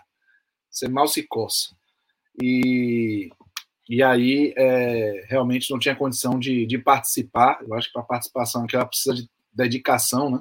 Para acompanhar a qualidade de todos vocês que comentam aqui. Essa campanha de Série B do Bahia, ela, eu vou dizer um negócio para vocês aqui. Eu lembro muito claramente que antes de começar a Série B, eu falei aqui no pod que se o Bahia não caísse para a Série C, com essa gestão estava no lucro. Eu, eu falei isso após as eliminações do Campeonato do Nordeste, na Copa do Nordeste, após a eliminação também do Campeonato Baiano. Foi um Bahia que não ganhou jogo nenhum na Copa do Brasil, apesar de ter avançado uma fase, contra o Azures, o Bahia jogou quatro partidas de Copa do Brasil e não ganhou nenhuma. Essa temporada, ela foi uma temporada que tinha todos os desenhos de uma temporada trágica para o Bahia. E, e de repente a Série B começou com o Bahia, mesmo não dando aquela segurança dos grandes desempenhos, é, entrando na, na, na, zona de classificação, vencendo um jogo, por exemplo, historicamente o Cruzeiro sempre foi uma pedra no sapato do Bahia, o Bahia vai ganhar o Cruzeiro na estreia, e, e dá um 2 a 0 justíssimo. e de repente ganhou o Náutico fora, não era o Náutico na draga ainda, que, que entrou. Então, tudo isso fez com que é, o torcedor do Bahia ficasse olhando desconfiado, mas passasse a viver um, uma realidade paralela. Né? Passasse a viver uma realidade paralela. Porque a, a realidade. Paralela não, uma outra realidade.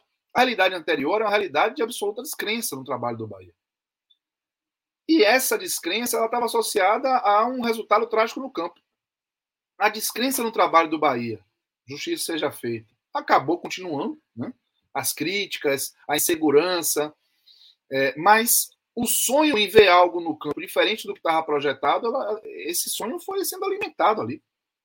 O Bahia foi conseguindo ficar no G4 e em determinado momento já era natural a gente achar que o Bahia ia subir.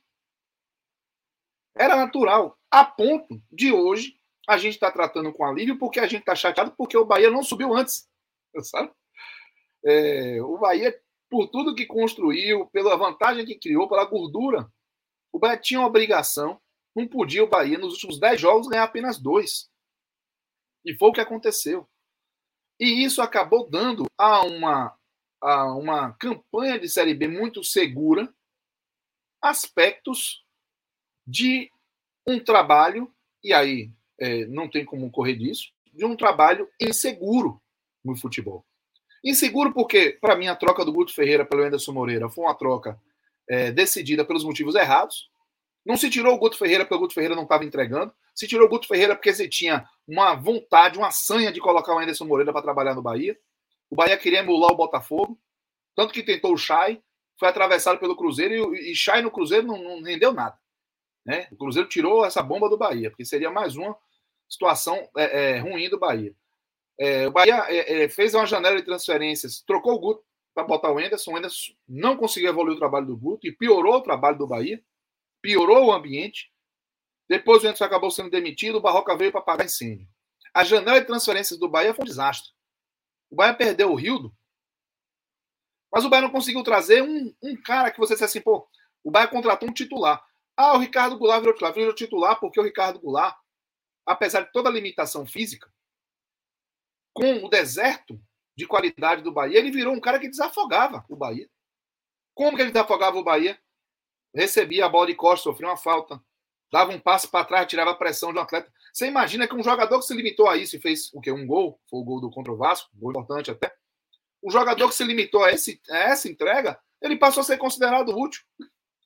Mas o meu Bahia que levou a sério jogar uma Série B na reta final com o Marcinho de um lado e o Luiz Henrique. Então o Bahia pegou uma situação que era absolutamente favorável, mesmo que surpreendente, e, portanto, e por conta de toda a incompetência que fez o Bahia não ser acreditado antes da Série B começar, foi colocando o torcedor numa situação de tensão, de medo, de receio de acontecer uma refugada. E seria uma refugada histórica. Eu lembro tranquilamente aqui de dois times do Bahia em Série B, em Série B, que não subiram, deixaram traumas. É, o Pedrão Pereira me, me lembrou aqui, o Regular marcou dois gols, ele marcou também contra o Operário. Isso. Boa, Pedrão. Obrigado. Dois de cabeça. O, o, dois times que não subiram, que eram muito melhores, muito mais competitivos e que davam muito mais uma perspectiva de, de, de evolução do Bahia subindo da Série B para a Série A do que esse o time de 99 e o time de 2004. Em 99, o Bahia jogou futebol. Em 99, o Bahia tinha um dos principais artilheiros do Brasil disputando com o Romário, que era o Wesley. O Bahia só foi perder um jogo em casa em 99, o, último, o penúltimo contra o Goiás. Tanto foi que o Bahia completou um ano sem perder em casa e teve parabéns para você no jogo contra o Joinville. O Bahia perdeu em 98 com dois gols de Bechara na Fonte Nova. Naquela Série B, o Bahia tinha uma oportunidade, etc. Tal, é, por 2 a 1 no 23 de setembro, quando foi no dia 24 de setembro do ano seguinte, contra o Joinville, o Bahia jogou, ganhou de virada por 2 a 1 com muita chuva. E a torcida cantou parabéns para você, porque o Bahia estava completando um ano sem perder. Aquele time era competitivo. Aquele time foi, foi, foi para a quarta de final da Copa do Brasil, eliminado pelo Juventude de maneira surpreendente, mas tirou o Galo no Mineirão. Tirou o Curitiba, era pedra no sapato naquela temporada. O Bahia deu 3 a 0 no Curitiba na Fonte Nova. E o time de 2004, a mesma coisa. Só perdeu um jogo, que foi o último derradeiro contra o Brasiliense em casa. O Bahia passou a temporada inteira, mesmo com vitória com Vampeta, com Edilson. O Bahia chegou a ganhar um Bavi, o primeiro do ano. Aquele time de 2004 do Vadão. Deus o tenha. Então, assim, é, aqueles dois times fracassaram que provocaram feridas profundas no torcedor do Bahia. Então era muito legítimo que o torcedor do Bahia esse ano morresse de medo. Morresse de medo de dar uma braga. Porque a gente acompanhou o torcedor do Bahia tinha um pouco mais de. Estou falando de 99 até para cá, estou falando de muito tempo. O torcedor do Bahia, tranquilamente, a partir de 35 anos, já tinha um medo. E o torcedor do Bahia, com menos que isso, mas que estudou um pouco a história, ele ia lembrar de 99 e de 2004. Anos que o Bahia podia tranquilamente subir e o Bahia acabou ficando para trás. E 2004 foi ainda mais dramático, porque depois veio 2005 o Bahia caiu para a Série C. Então, é, em 99 o Bahia foi pra, acabou subindo para a Série A conta do tapetão, né? Copa João Avelange, puxaram o Fluminense na Série C, o Bahia foi a reboque. Mas o Bahia não subiu no campo. O Bahia tinha tudo para subir no campo e não subiu. Então, esse, esse ano, você junta esse histórico, você junta. Esses dois times eram muito, muito, muito, estou falando muito melhores do que esse time que subiu hoje. Muito. Não é pouco, muito. Você junta esse histórico do Bahia. E você junta o histórico da gestão Guilherme Bellintani, meu irmão. Tava todo mundo apreensivo. Realmente apreensivo, com medo podia acontecer.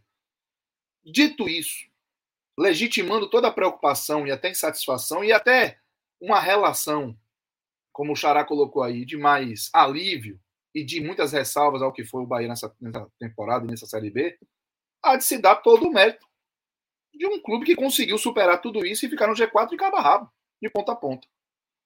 É surpreendente o que aconteceu. O Bahia ter subido com todo o merecimento, porque se manteve nessa condição, vencendo jogos que, é, assim, o jogo contra o Criciúma, que o Bahia venceu com os gols de Davó, quando o tinha um a menos, o Criciúma perdeu o gol e de repente o Bahia virou o jogo. Aquele jogo do esporte na Fonte Nova, que o Jacaré acertou um chute doido e de repente fez um gol. O, contra a Ponte Preta, o, o Davó fez o gol com a cara, com a face alguns lances estranhos, mas foi acontecendo e o Bahia foi, foi chegando e não dá num pontos corridos em 38 jogos, com o time passando 38 rodadas dentro dos quatro primeiros, achar que foi injusto. Então eu não vou cometer essa injustiça com perdão da redundância. Foi justíssimo que o Bahia tenha, foi justíssimo que o Bahia tenha subido, porque o Bahia tem é, teve a qualidade e o merecimento e os pontos para estar sempre entre esses primeiros. É, agora, vai ser também a primeira vez que vai acabar uma Série B com acesso do Bahia e eu vou olhar para o time sem qualquer apego a ninguém. Eu não tenho o menor apego a ninguém que está no Bahia hoje. Eu vou reconhecer alguns jogadores que eu acho que podem fazer parte do elenco do ano que vem, mesmo entendendo que tem que ser uma reformulação, uma coisa profunda. Jogadores que eu acho que podem ajudar ainda o Bahia. Mas dizer assim, ah, você tem um apego. Eu vi muitas vezes o Bahia subir, eu na ilusão, pô, esse time aqui com duas, três peças, com isso aqui, pô, esse time vai brigar também na Série A. É uma ilusão, às vezes até inocência. Série A é bem diferente a conversa. Mas isso aconteceu, aconteceu em 2016, aconteceu em 2010. Mas este ano eu não tenho a menor confiança nesse time que está aí. Eu não tenho o menor apego a ninguém. Se disser assim, saiu todo, saiu todo mundo, eu não vou lamentar.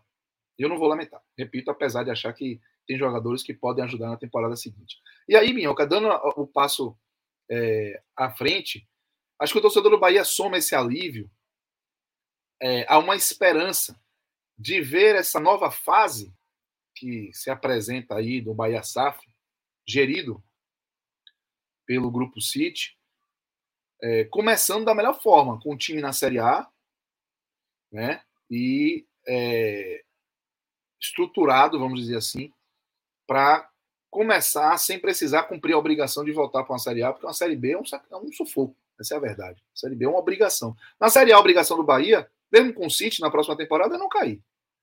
Essa vai ser a obrigação. Vamos botar o pé no chão. Mas é, subir, chegar com a obrigação de subir é outra, é outra pressão. Eu acho que, falando da SAF, é, o Bahia ele teve, e aí se eu critico muito o Guilherme Bellintani no que diz respeito a futebol, para mim, realmente, saber que ele vai conduzir o futebol, para mim, ia ser desastroso, e não é o caso. É, mas ele, nessa parte da condução da SAF, eu acho que o Bahia está diante de uma excelente oportunidade. Eu sou um defensor, é, e fui um defensor e participei de toda a é, construção de movimentos que, que levaram o Bahia a viver o, o processo democrático que abriu o torcedor para o clube em 2013. Sou um entusiasta da democracia. Mas a democracia, ela sempre deve ser tratada como um meio, não pode ser tratada como um fim. Né? E, e eu acho que o Bahia ele pode ser um clube como o torcedor deseja, se ele for é, bem conduzido, seja com direito à eleição direta, seja com dono. Esse ponto eu quero deixar muito claro. E eu acho que o Bahia teve, tem a oportunidade, dentro dessa. Vai, vamos entrar num processo de, de febre de SAF agora. Eu acho que o Bahia vai ter a oportunidade de ser conduzido por um dos dois melhores grupos de gestão de futebol no mundo. Acho que, é assim, a, a maior oportunidade não é nem um bilhão de investimento, não é, não são os detalhes do contrato, é você ter a tecnologia de gestão. O Bahia não está chegando a Johnson Johnson com o poder que tem para gerir futebol, coisa que nunca fez. Está pegando um grupo que tem know-how, que já tem quase 20 anos gerindo o Manchester City e outros clubes do mundo. Ou seja, além do investimento do dinheiro, vai chegar algo muito mais importante. Algo que, infelizmente, a gente aqui não conseguiu fazer com as pessoas que se predispuseram a ser, a conduzir o Bahia. Que é ter gestão realmente profissional, que é orientar o clube à formação, captação de talento, a aumentar a capacidade de investimento e não perder espaço, como aconteceu. É, chegar na quase 200 milhões de orçamento, mas logo depois caindo para a Série B. Então, assim, sem conseguir dar no campo o passo que o torcedor espera, que esperava desde o momento que o Bahia virou um clube democrático. O Grupo City tem estrutura, know-how para isso. É o que eu acredito. E a proposta que foi apresentada é uma proposta que passa a confiança de que as principais preocupações do torcedor do Bahia em relação aos seus signos, a, a sua identidade, a uma série de aspectos que preocupavam, é, essa preocupação ela diminui com o que foi apresentado no contrato. E aí eu vou dar os méritos a Guilherme Belitani por ter costurado o contrato dessa forma. Eu acho que é, essa coisa da, da, da, SAF, aí sim eu tive algumas informações desde fevereiro, foi o Bahia que buscou, através do próprio Guilherme Belitani. Foi o Bahia que futucou os Cities. Olha, tem um clube aqui que é auditado, eu tenho um clube que tem uma capacidade de crescimento incrível, eu tenho um clube que tem é, é, é, ele tem uma relação de identidade com o seu povo muito grande, de identidade com um lugar único no país, que tem uma, capacidade, uma relação com, com entretenimento muito forte, porque a Bahia é entretenimento, é uma cultura muito forte, tem uma música muito forte, tem evento, tem uma história. Então apresentou o Bahia dessa forma e fez o Grupo City olhar com carinho, porque outros procuraram o Grupo City. Esse negócio de SAF começou no final do ano passado a, a, a, o pessoal correr atrás porque já percebeu que a lei ia ser aprovada. Então, é, o Bahia, ele vive hoje uma expectativa, o torcedor do Bahia, de ver o clube dar esse passo a partir da aprovação da SAF.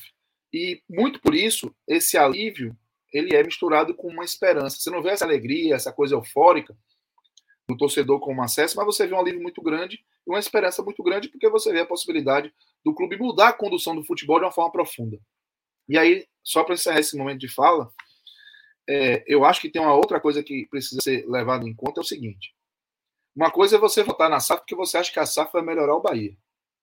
Acreditar que a SAF vai fazer o Bahia ganhar título, fazer ganhar jogos, crescer, né, continuar sendo um, um, um clube de identidade, mas dando resultado em campo. Que o torcedor quer isso. Vamos ser muito claros. Outra coisa é você votar para tirar Guilherme Belintani e Vitor Ferraz do poder. Que aí, para mim, vai ser que nem o Bahia querendo tirar Guto Ferreira votando pelos motivos errados, decidindo pelos motivos errados. Não é isso que vai fazer o Bahia crescer. Eu também não quero ver mais Guilherme Belintão e Vitor Ferraz à frente do Bahia, do futebol do Bahia. Eu não tenho confiança neles. Eu acho que se eles conseguirem seguirem conduzindo o futebol do Bahia, o Bahia vai voltar para a Série B. Eu acho. Mas eu não vou votar a favor de uma SAF pra, só para tirá-los. E essa, para mim, é a grande armadilha que estamos prestes a, a ver alguns torcedores enfrentarem na, no próximo dia 10. O Bahia precisa da SAF ou o Bahia precisa tirar Guilherme Bellintão e Vitor Ferraz? O torcedor precisa ter muita clarividência para não tomar as suas decisões pelos motivos errados. Eu acho que a SAF é muito boa para o Bahia. Eu não, não, eu não votaria a favor de uma SAF porque vai tirar Guilherme Bellintão e Vitor Ferraz. Eu acho que esse exercício o torcedor vai precisar fazer para que acabe não se arrependendo, porque tem outra coisa que o Berentani falou que é muito importante. A decisão é definitiva. Irmão. Se votar contra, acabou o Grupo City e Bahia. Fim de papo. Acabou. Vai buscar, se for em outro momento, eu passar, mas não vai ser mais Grupo City. Se votar a favor, acabou. escolher presidente daqui a três anos. Acabou pedir, devolva meu Bahia, eu quero meu Bahia raiz, meu irmão. Acabou. É contrato. É um negócio é sério. Então a decisão tem que ser tomada com muita sobriedade para que ela a escolha ela possa ser desfrutada, seja boa ou ruim, de ter sido feita com a cabeça boa. Eu acho que o acesso vai ajudar nisso. Se o Bahia não subisse, a SAF estava garantida, eu acho que está garantida. Eu acho que vai ser aprovado. É filho. Por todo o movimento torcedor do Bahia que quer, quer viver isso. Mas se o Bahia não sobe, a SAF estava aprovada ontem. Não nem ter. Porque o torcedor ia votar desesperado para não aguentar mais ver Guilherme Berentano e Vitor Ferraz no Bahia. Eu acho que não é o caso. De qualquer forma, acho que o torcedor do Bahia agora passou um pesadelo, está vivendo um momento de alívio e esperança que era inimaginável antes da Série B começar. Eu acho que o futebol, mais uma vez, nos deu, nos brindou com uma grande surpresa, que foi esse acesso do Bahia. É isso.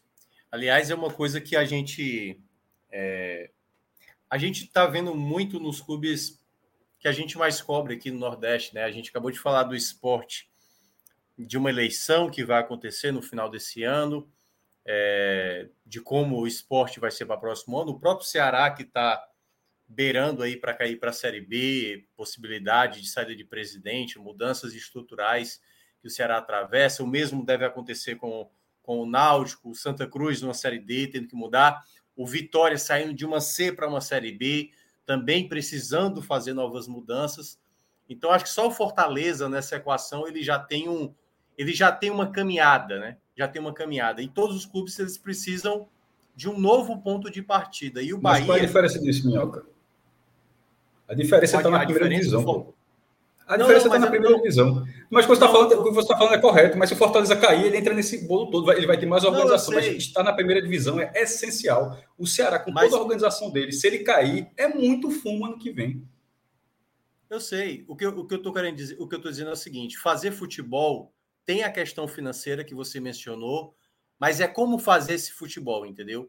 É como entender você nesse exato momento. Cada clube vai ter o seu parâmetro para trabalhar para o próximo ano. Né? O Náutico já começou a fazer escolhas, o esporte precisa fazer escolhas, o Ceará precisa fazer escolhas, e o Bahia vai para esse momento de um novo, de uma nova situação. A gente citou aqui, Cássio, o Cássio Cardoso, né? É, algumas lives atrás, que, por exemplo, o que está acontecendo com o Bragantino nesse final de campeonato de Série A, se acontece com um time com muito mais massa, gera um, uma pressão maior dentro, assim, entre as pessoas que estão gerindo agora esse clube. Então é bem diferente. O Bragantino não tem uma pressão. O Bragantino pode até perder a vaga da Sul-Americana, que ele estava até encaminhado. Você imagina isso para um clube como, por exemplo, o Bahia, que está entrando agora numa situação como essa. Então, eu concordo muito com o que o Cardoso mencionou. Tem essa questão de vamos tirar essas pessoas, porque já não dá mais. Já vimos a tragédia aí da maneira como foi até esse acesso, mas ao mesmo tempo não é só por conta do dinheiro. E eu digo isso porque vários clubes brasileiros, incluindo o meu time, o São Paulo, não falta dinheiro para esses clubes. Nunca faltou dinheiro para Flamengo, para o Flamengo ter a crise que teve, para o Corinthians estar tá devendo o que tem, para o Atlético Mineiro, entendeu?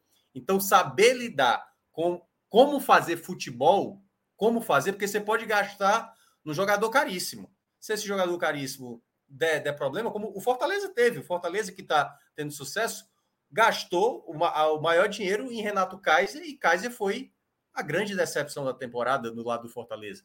Então, é saber fazer o futebol, saber escolher comissão técnica, departamento de futebol, jogadores, a maneira de jogar, tudo isso vai ter o resultado final em campo.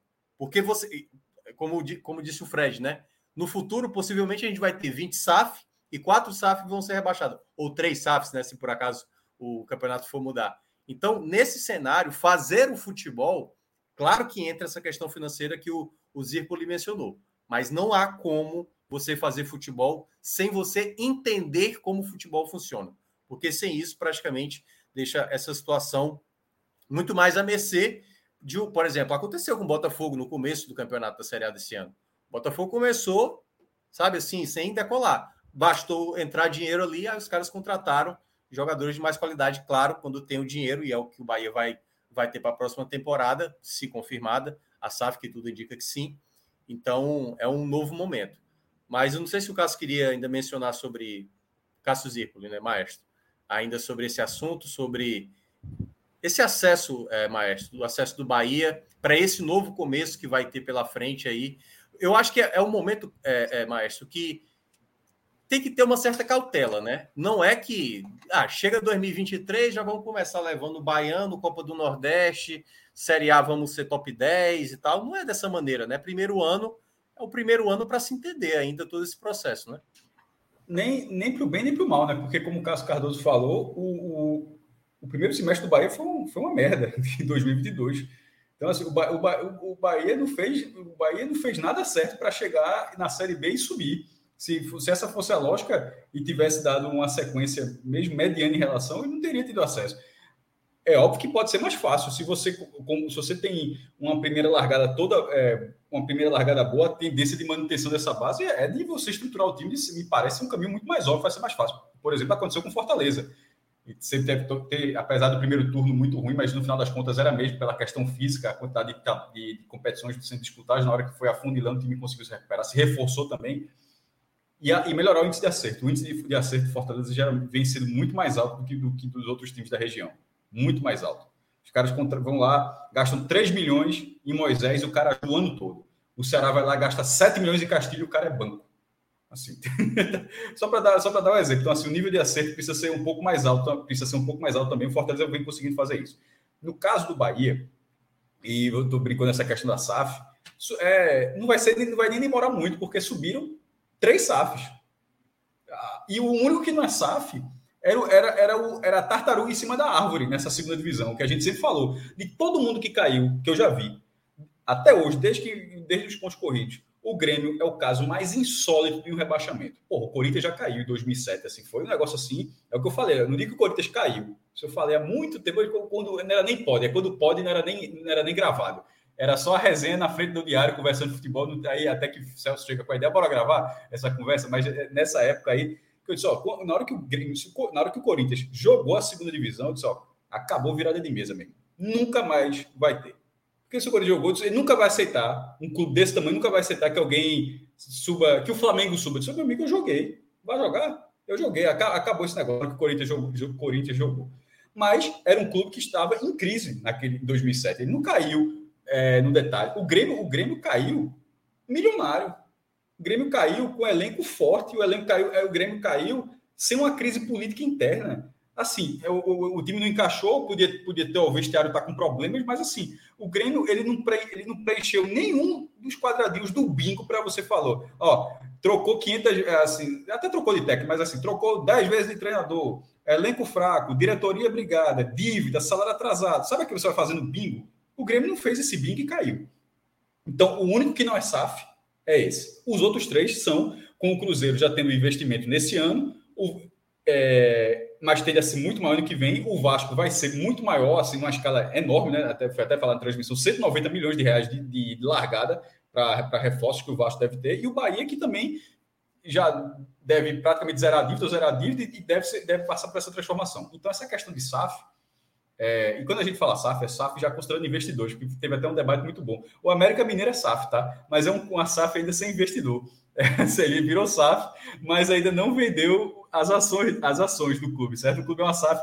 Mas assim, para não confundir, para não colocar o América Mineiro nesse debate, eu estou me referindo, acho que todo mundo aqui, SAF é a SAF com o investidor. A SAF o cara botando dinheiro, né? A SAF sem o investidor. O Flamengo de Arco Verde aqui em Pernambuco é SAF também. É a primeira SAF de Pernambuco e não está nesse patamar.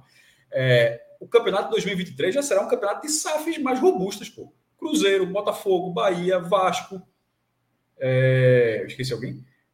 É, a, fora outro, o Atlético Mineiro em negociação, os times que não precisam de ser SAF para ser muito milionário, como, como Flamengo, como Palmeiras, clubes que são muito mais organizados, como, como Grêmio, clubes que, mesmo com todos os problemas, continuam sendo uma potência como o Corinthians. Então, assim, é, a gente até falou, e né, não tem nada de obra pronta, que a gente disse: ó, a primeira divisão, se o Ceará cair, se o Ceará cair, é um vexame muito grande. Porque depois de ter passado, depois de ter segurado quatro anos, o Ceará está caindo numa segunda, na primeira divisão. Em termos de composição da primeira divisão, não estou falando em relação ao nível técnico, até porque, no fim das contas, a segunda maior divisão de todos os tempos não foi a segunda divisão com os melhores jogos de todos os tempos. Não, ela teve a os palavra maiores nomes. culposo, a palavra culposo também serve para quem fosse manter na Série A. esse ano. E isso, exatamente. Então, a primeira divisão de 2022 é uma primeira divisão muito. A de do ano passado já era. A gente falou quando o esporte caiu. Ó, o esporte caiu, o esporte ficou, sabe-se lá como, em 2020. Aí caiu, porque nem dinheiro da cota teve, porque o esporte devia a Rede Globo. o esporte devia, ele deve- teve que pagar 16 milhões a Globo. Aí no ano que não devia a Globo, recebeu a cota toda com, com uma composição mais fácil, caiu. E essa de 2022 era mais fácil ainda. Então, se o Ceará cair, é um vexame muito grande. A de Até 2023... porque, Cássio, rapidinho, Fala. a gente tá, gente tá tendo, você imagina chegar na 36ª rodada e dizer assim, 41 pontos, tá matematicamente livre. Foi o que o Por isso Curitiba aqui, fez hoje. Por, não, por um triz, o, Cui- o Cuiabá estava vencendo até a reta final. Se o Cuiabá ganha, se o Cuiabá ganha o jogo e a pontuação do Cuiabá é menor do que a do Coritiba, que você falou, inclusive, né? Ou seja, É. é, manteria isso. Seria com duas rodadas de antecedência, 41 pontos, seu ponto É, de corte para escapar. Só não seria porque ainda poderia, assim, a chance era muito pequena, uma chance de tirar o saldo de 10 gols, não para o Ceará, mas para o Atlético Goianiense que empatou hoje. Não, o Atlético Goianiense não pode tirar para o Coritiba, não. Não, para o Cuiabá. Se o Cuiabá Ah, sim, é porque eu tô, tá, ok. Eu estava me referindo ao Ceará, que o Ceará não chegava mais nenhum, nenhum dos dois. Isso, ok. isso. É, E, e, e, e indo para 2023. Dois- 2023 será, inevitavelmente, como se imaginava, como se imaginava, será uma primeira divisão muito mais difícil. Se O Bahia entrar organizado e com potência, e não é só organizado, porque organizado, de certa forma, era, os teve os problemas ali na pandemia, mas é desde a democratização do clube, é um clube que foi de 60, 80, 90, 100, foi bater 200 milhões, pois. Você, ninguém estava jogando dinheiro, fazendo uma cesta na zona morta de basquete, jogando uma nota de 100 dólares no Bahia, não. O Bahia estava aumentando isso porque ele estava se organizando para crescer, como aconteceu com Fortaleza, como aconteceu com o Ceará. Mas tendo agora esse know-how que Cássio Cardoso sempre fala, porque é verdade, o Bahia, o Bahia tá, ele, ele não contratou o know-how, ele está ganhando know-how, né? Porque se fosse para pagar para ter o know-how, ainda era negócio. Eu disse, ó, quanto é? Quanto é para eu ter essa gestão aí? Então, pensa assim, o Bahia não vai ser, o Bahia não vai ser comprado, não. O Bahia vai dizer, eu quero pagar. Me diz aí, se eu pagar 300 mil, eu vou ser gerido dessa forma, eu quero pagar. Talvez fosse jogo, mas não é o caso. O Bahia não está pagando, o Bahia será pago para isso, para ter um know-how de primeira linha em relação à gestão de futebol. E é muito bom que seja nessa hora, porque não vai ser é, o tesão de, de voltar a ser G10, assim, uma coisa que o Bahia, por 20 anos, já são mais de 20 anos, né? Porque agora foi 2001, a gente já terminou 2022. Se o Bahia ficar ano que vem, vai ser 22 anos depois. Não, é 22 anos depois. É, nunca foi assim a história do Bahia. Não tem nenhum lampejo da história que tem passa tanto tempo fora do primeiro pelotão. É óbvio que vai ter uma cobrança para isso. Mas é, nem todos os casos são de resposta rápida. Porque, pô, o Vasco vai querer uma resposta rápida também, pô. A, a SAF do Vasco com 777, a turma vai querer, ó, o Vasco tem que voltar a ser protagonista. O Cruzeiro vai querer voltar a ser protagonista. O Flamengo continua sendo, o Palmeiras continua sendo, o Atlético é de todo jeito, o Atlético Paranaense, o Atlético Mineiro tá ali. Veja só, não falta muita, não falta muita cadeira para sentar não, tá ligado? Assim, para você ser protagonista assim, de cara, é alguém falhando muito e você tendo um índice de acerto é gigantesco como foi o Fortaleza no ano passado. Então eu acho que o papel do Bahia em 2023 é ser um time estável. Como foi na Série B de 2022. Sem brilho, essa falta de brilho na primeira divisão eu acho que é fatal. O time tem que ter um pouco mais de brilho do que isso, porque se for assim, é, precisa ser um time mais competitivo, precisa ser um, um outro nível de time. Mas se não for exatamente na largada, largada de 2023, largada da SAF, o G10, que seja pelo menos uma, estru- uma estruturação de time para que vire um clube mais recorrente. Veja só, a gente está voltando para o Ceará, porque as, as coisas estão tudo muito interligadas. Tem hora que passa, deixa de ser coincidência. O Sport ficou cinco anos na primeira divisão, caiu. O Bahia ficou cinco anos na primeira divisão, caiu. O Ceará está isso aqui, se for rebaixado, no quinto ano. Quem, aí será o Fortaleza ano que vem. O Fortaleza jogará o quinto ano. Nenhum nordestino nunca chegou na- no sexto ano. Então, antes de se falar de qualquer coisa, a gente tem que pensar primeiro de que o futebol da região, nos pontos corridos, já tem mais de 20 anos, completou a vigésima, mais não, completou a vigésima edição agora, essa é a 2022, é a vigésima edição desse formato. Nenhum nordestino conseguiu ficar seis anos seguidos na primeira divisão. O Figueirense já conseguiu, a Chapecoense já conseguiu, ninguém do Nordeste conseguiu. Então, na hora que você atravessar essa barreira, o Fortaleza terá essa oportunidade, oportunidade ano que vem, e o Bahia vai começar a, a fazer esse processo agora, e, e- e até porque a maior receita do Bahia foi justamente no quinto ano. Você vai ficando na primeira divisão, você vai subindo, você vai subindo a escadinha, pô. É, é- é natural, é óbvio, na verdade. Assim, vai ter a expectativa dos resultados é, a, serem alcançados no primeiro ano, pela falta de resultados em tanto tempo de um clube desse tamanho. Mas se o Bahia se tornar um clube estável na primeira divisão, estável é não só ficar na primeira divisão, mas passar a ser um time sem estar sempre no talo de escapar na zona de rebaixamento na última rodada. Ali, jogar o campeonato como, ali, como o histórico Goiás da década passada, que não caia para nada. Ele está jogando o campeonato dele, ficar lá 500 anos na primeira divisão. Eventualmente, o Bahia será um protagonista, no mínimo, do Nordeste e um concorrente. Protagonista, não vou dizer que. Porra, vou dizer que o Bahia vai ser o protagonista no momento atual. Não, não tem, como eu falei, não tem muitas cadeiras vagas para isso. Um concorrente pode ser. Porque protagonista é protagonista mesmo. É, é, é o cara que. Tipo, um cara concorre ao Oscar de protagonista, outro de outro de outro coadjuvante. Né? protagonista é protagonista. Protagonista é o Flamengo, pô. Eu vou, vou, não vou dizer agora que nesse momento que o Bahia vai ser o protagonista ao lado do Flamengo e do Palmeiras. Não, não vai. Mas se ele for um concorrente a, a, a, a orbitar aquele cenário, ele vai buscar coisas grandes como o Atlético Paranense buscou. O Atlético Paranaense ficou isso aqui de ser campeão da Libertadores mesmo. O zagueiro fez uma cagada gigantesca. O jogo estava é. ali bem disputado, não estava na mão, mas estava bem disputado. Ganhou duas Sul-Americanas, ganhou a Copa do Brasil, vice da Copa do Brasil, já foi vice do Brasil dos pontos corridos. Está sempre ali. Se o Bahia se tornar o Atlético Paranaense, o projeto deu muito certo. É isso. Bem, senhores, mais algo a falar daí do, dessa Série B? Detalhes a mais que da Série B? é, meu irmão, assim, lamentar o CSA. É, lamentar o CSA. Puta, todo mundo, ninguém, você não estava no Repelé, todo, todo, então todo mundo acompanhou pela televisão. Tirando, é, todo mundo acompanha pela televisão, tem bolinha na tela da Globo. Hum. O esporte e, e, né, e, o CRB, e o, o Rei Pelé em festa, né? Pode ser, do CRB. O banco do CRB comemorando o gol do Cruzeiro, velho. Aí é foda. O banco, Foi mesmo. O banco, é, é sério. Um gol de empate já, do Cruzeiro. O CSA fez 1x0. O gol de empate do Cruzeiro. Os caras do banco comemoram, velho. Jogador geralmente não faz isso, não, porque ao fazer isso, beleza, o cara ganhou uma média gigantesca no CRB, mas nunca, nunca vai terá né? oportunidade de jogar no CSA, né? É. sabe lá o Vieira é. é, eu, só, eu só, não gostei, eu só não gostei institucionalmente, institucionalmente o, o, o CRB colocar essa provocação, assim, sabe? Eu entendo e tal, mas. Não, mas ali já é aceitável. Ah, eu já veja lá, eles pegam muito pesado. Em Belém do Pará, pega muito mais. Meu irmão, eu nunca Sim, vou esquecer. muito mais pesado. Que, é. que o Remo tem mais vitórias do que o Paysandu no confronto. Né? E, é, tinha, e que tem o recorde de invencibilidade. O Remo, na, nos anos 90, eu lembro, isso foi de 93, 97, isso aí até na placar, quando, porque o Remo ficava atualizando. E foi, durou muito tempo, acho que foi 93, 97, durou anos. O Remo ficou 33 jogos sem perder o reparo. Aí, meu irmão, pensa em Bahia não ganha 33 jogos do Vitória, como seria a vida de vocês? 33. Não é 33 empates, não, né? Porque foi o que o Remo frisou. Aí a, a atuidade do Remo é. E foi muita, muita peia. os, caras escreveram, os caras escreveram isso, porra. Muita peia que, que, que, que a gente deu no Paysandu. Então, lá em Belém do Pará, assim, a gente vê de fora, tipo, Bahia e Vitória tem um. Bota de vez em quando, bota um sorrisinho, bota uma carinha, tira um ondinha mínima aqui, Pernambuco pois também. É. A, assim, mínimo, mínimo, mas é, assim, Belém é Pará liberado. É, não, eu acho que Maceió é liberado também. Quando é sutil, quando é de maneira mais velada, eu até acho que é mais criativo, entendeu? Mas da mas maneira eu sei direta... jeito assim, os caras não, eles não inventaram a roda, Minhoca. Tipo, o, cara não, o cara não foi a forra hoje. Essa greve existe. Ah, lá, lá, lá, é selva. lá é selva essa relação. Lá é selva. É. É porque eu, eu, acho que isso é papel do torcedor, entendeu? De maneira institucional, enfim, mas é só uma opinião que eu tenho. Não, assim, não, eu também não sou. veja só, eu, eu, não, eu não acho, não. Eu, eu, não, eu não, não aprovei, não. Eu só, eu só quis trazer os cenários. Eu não quis dizer assim que tava, tava aqui, ó, tá, sim, sim, a maré sim. tá assim e, e o CRB jogou uma bigorna e subiu água, não. É, lá é água. Lá é água é Carlinhos lembrou aí, pô. Os caras do banco vibrando, pô. O que é que os caras do banco.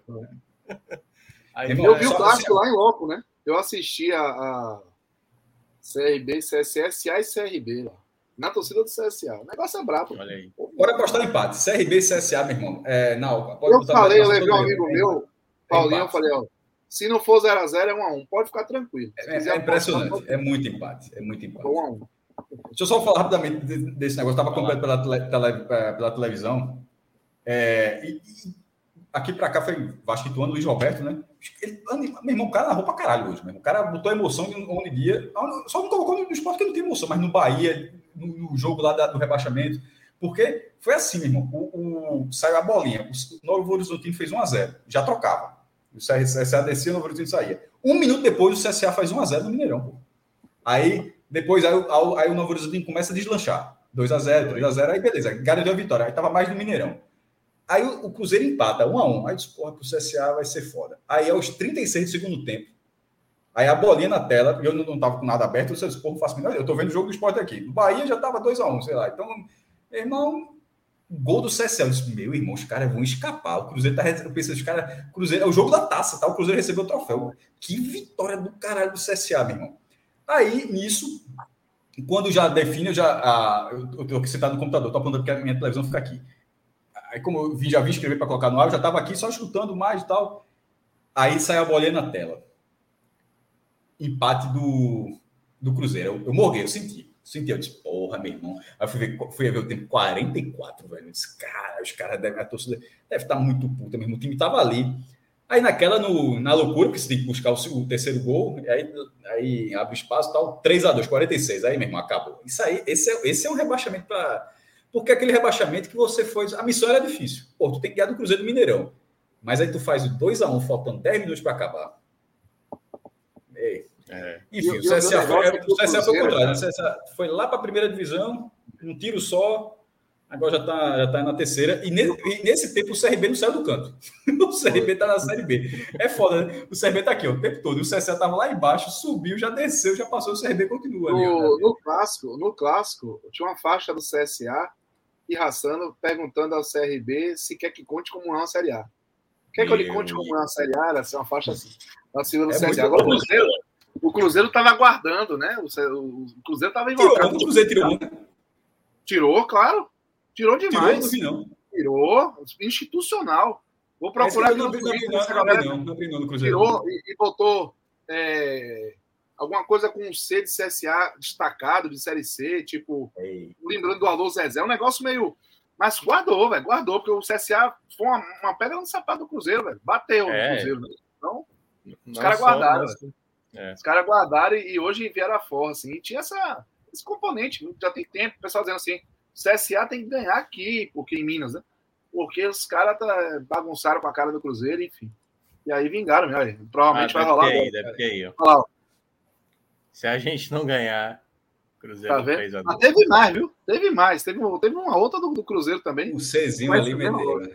É, com o Cezinho ali metendo. E um caixão, foi. Tem um caixão do CSA, porra. Ali. É, cara, esse eu vi, cara, veja só, veja só. Futebol é muito louco. Validade. É que poderia é imaginar, quem poderia imaginar, meu irmão, em 2018 o Cruzeiro estava sendo bicampeão na Copa do Brasil, seguido, mas ganhando o Hexa, ganhando lá dentro da Arena do Corinthians. Quem poderia imaginar que quatro anos depois a torcida do Cruzeiro estaria com caixão do CSA, porra.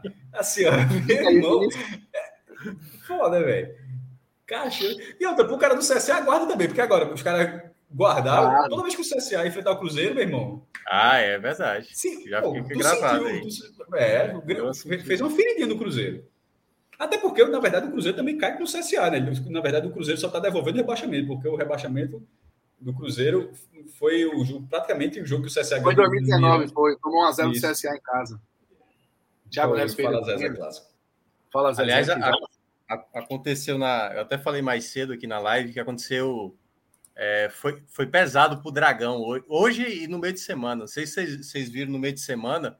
O Atlético Goianiense precisava vencer o Santos, estava empatando 2 a 2 toma o gol do Santos, praticamente segundos depois, o Curitiba faz o gol contra o Juventude. Aí hoje, o, o, o Atlético Goianiense vencia o Fortaleza, toma o gol de falta, segundos depois, o Curitiba faz o gol contra o Flamengo de pênalti.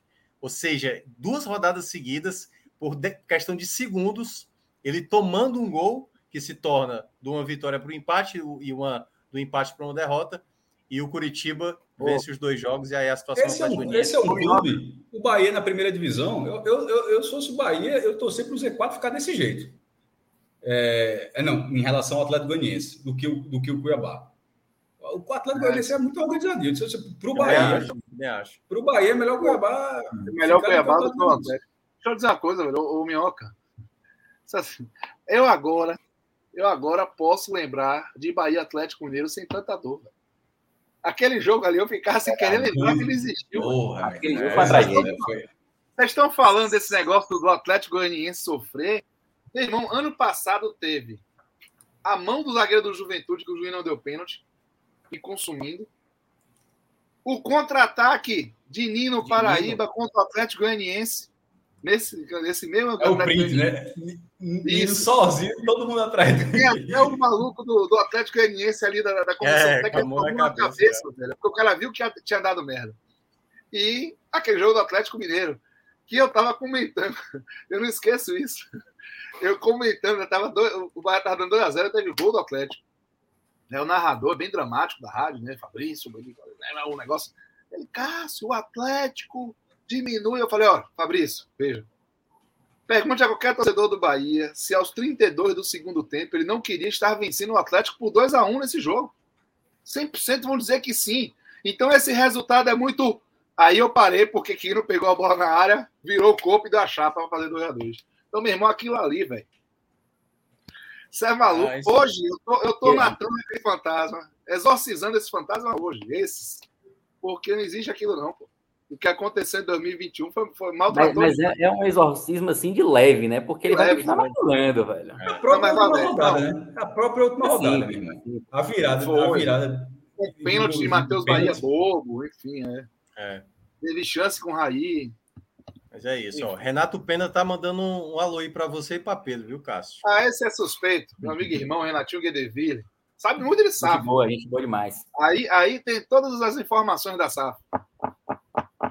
Lula confia também aqui no, no finalzinho, né? Dizendo que ele prefere o Dragão na A, porque é mais uma viagem que ele vai lá pra Goiás, né? O homem apaixonado. Ah, o amor, o É. amor, o amor. É grande Ah, Oxi, O amor você, sempre você quer viajar? Ah, porque a nome mulher dele. Ah, porque eu ia falar, Ah, assim, viagem vai você Pantanal, porra. Ah, mas é por causa da esposa. Da. É, É, o aí é exatamente. O amor sempre vence. Não, não é isso, senhores. Ó, Temos uma live? Temos uma live, né? temos, temos. Eu, eu, queria, eu queria só para não deixar de, de- Queria realmente que Relógio e Fred estivessem aqui, porque eu acho que o Xará não, merecia, não. Fred- Fred largou, Mas- porra. tô Mas eu que queria largou. agradecer, eu queria agradecer a vocês por terem se separado da gente. Porque eu não aguento mais apanhar de vocês, não. Aí foi, foi. Fiquei feliz de saber que em brasileiro ano que vem não tem Bahia Esporte. É, tem, tem Ah, mas- Nordeste, né? Não tava mais Ah, aguentando isso. esqueça isso, É uma esqueça, esqueça É isso. Foi uma três pontos lá, é uma Esses- de... essas suas É estatísticas, ah, os de últimos, os últimos oito jogos, o esporte. Mas, veja 18, só, mas tava, ganhou um. tava, tava, é, tava dando certo. Tava, mas... Não, é, segue, tá bom assim. Ó, acabou, irmão, cada um seu no final das contas, quem acertou foi o presidente do CRB, meu irmão. O esporte não subiu porque perdeu lá e outro CRB. Bota seis pontos É. aí, tava na primeira divisão. Cara, é, tu não tá subindo é por causa disso, homem. Tu não subiu porque tu levou lá e louco. E é verdade. É O. Bahia aqui é três pontos pra cá, aperta a mão, três pontos pra tu, três pontos pra mim, meu irmão. Vamos ser felizes Ah, tá aí. Faz isso todo o campeonato. Irmão, muito melhor que jogar dois empates, um empate pra cada um. Vê que merda, dá três pontos, porra. Faz um joguinho É. bom lá, Jacaré dá um chute miserável. Na volta, como foi o zagueiro Bahia? É... Na volta, ainda esse Moreira poupou, meu irmão, o ataque titular, porque ele achou que estava de férias.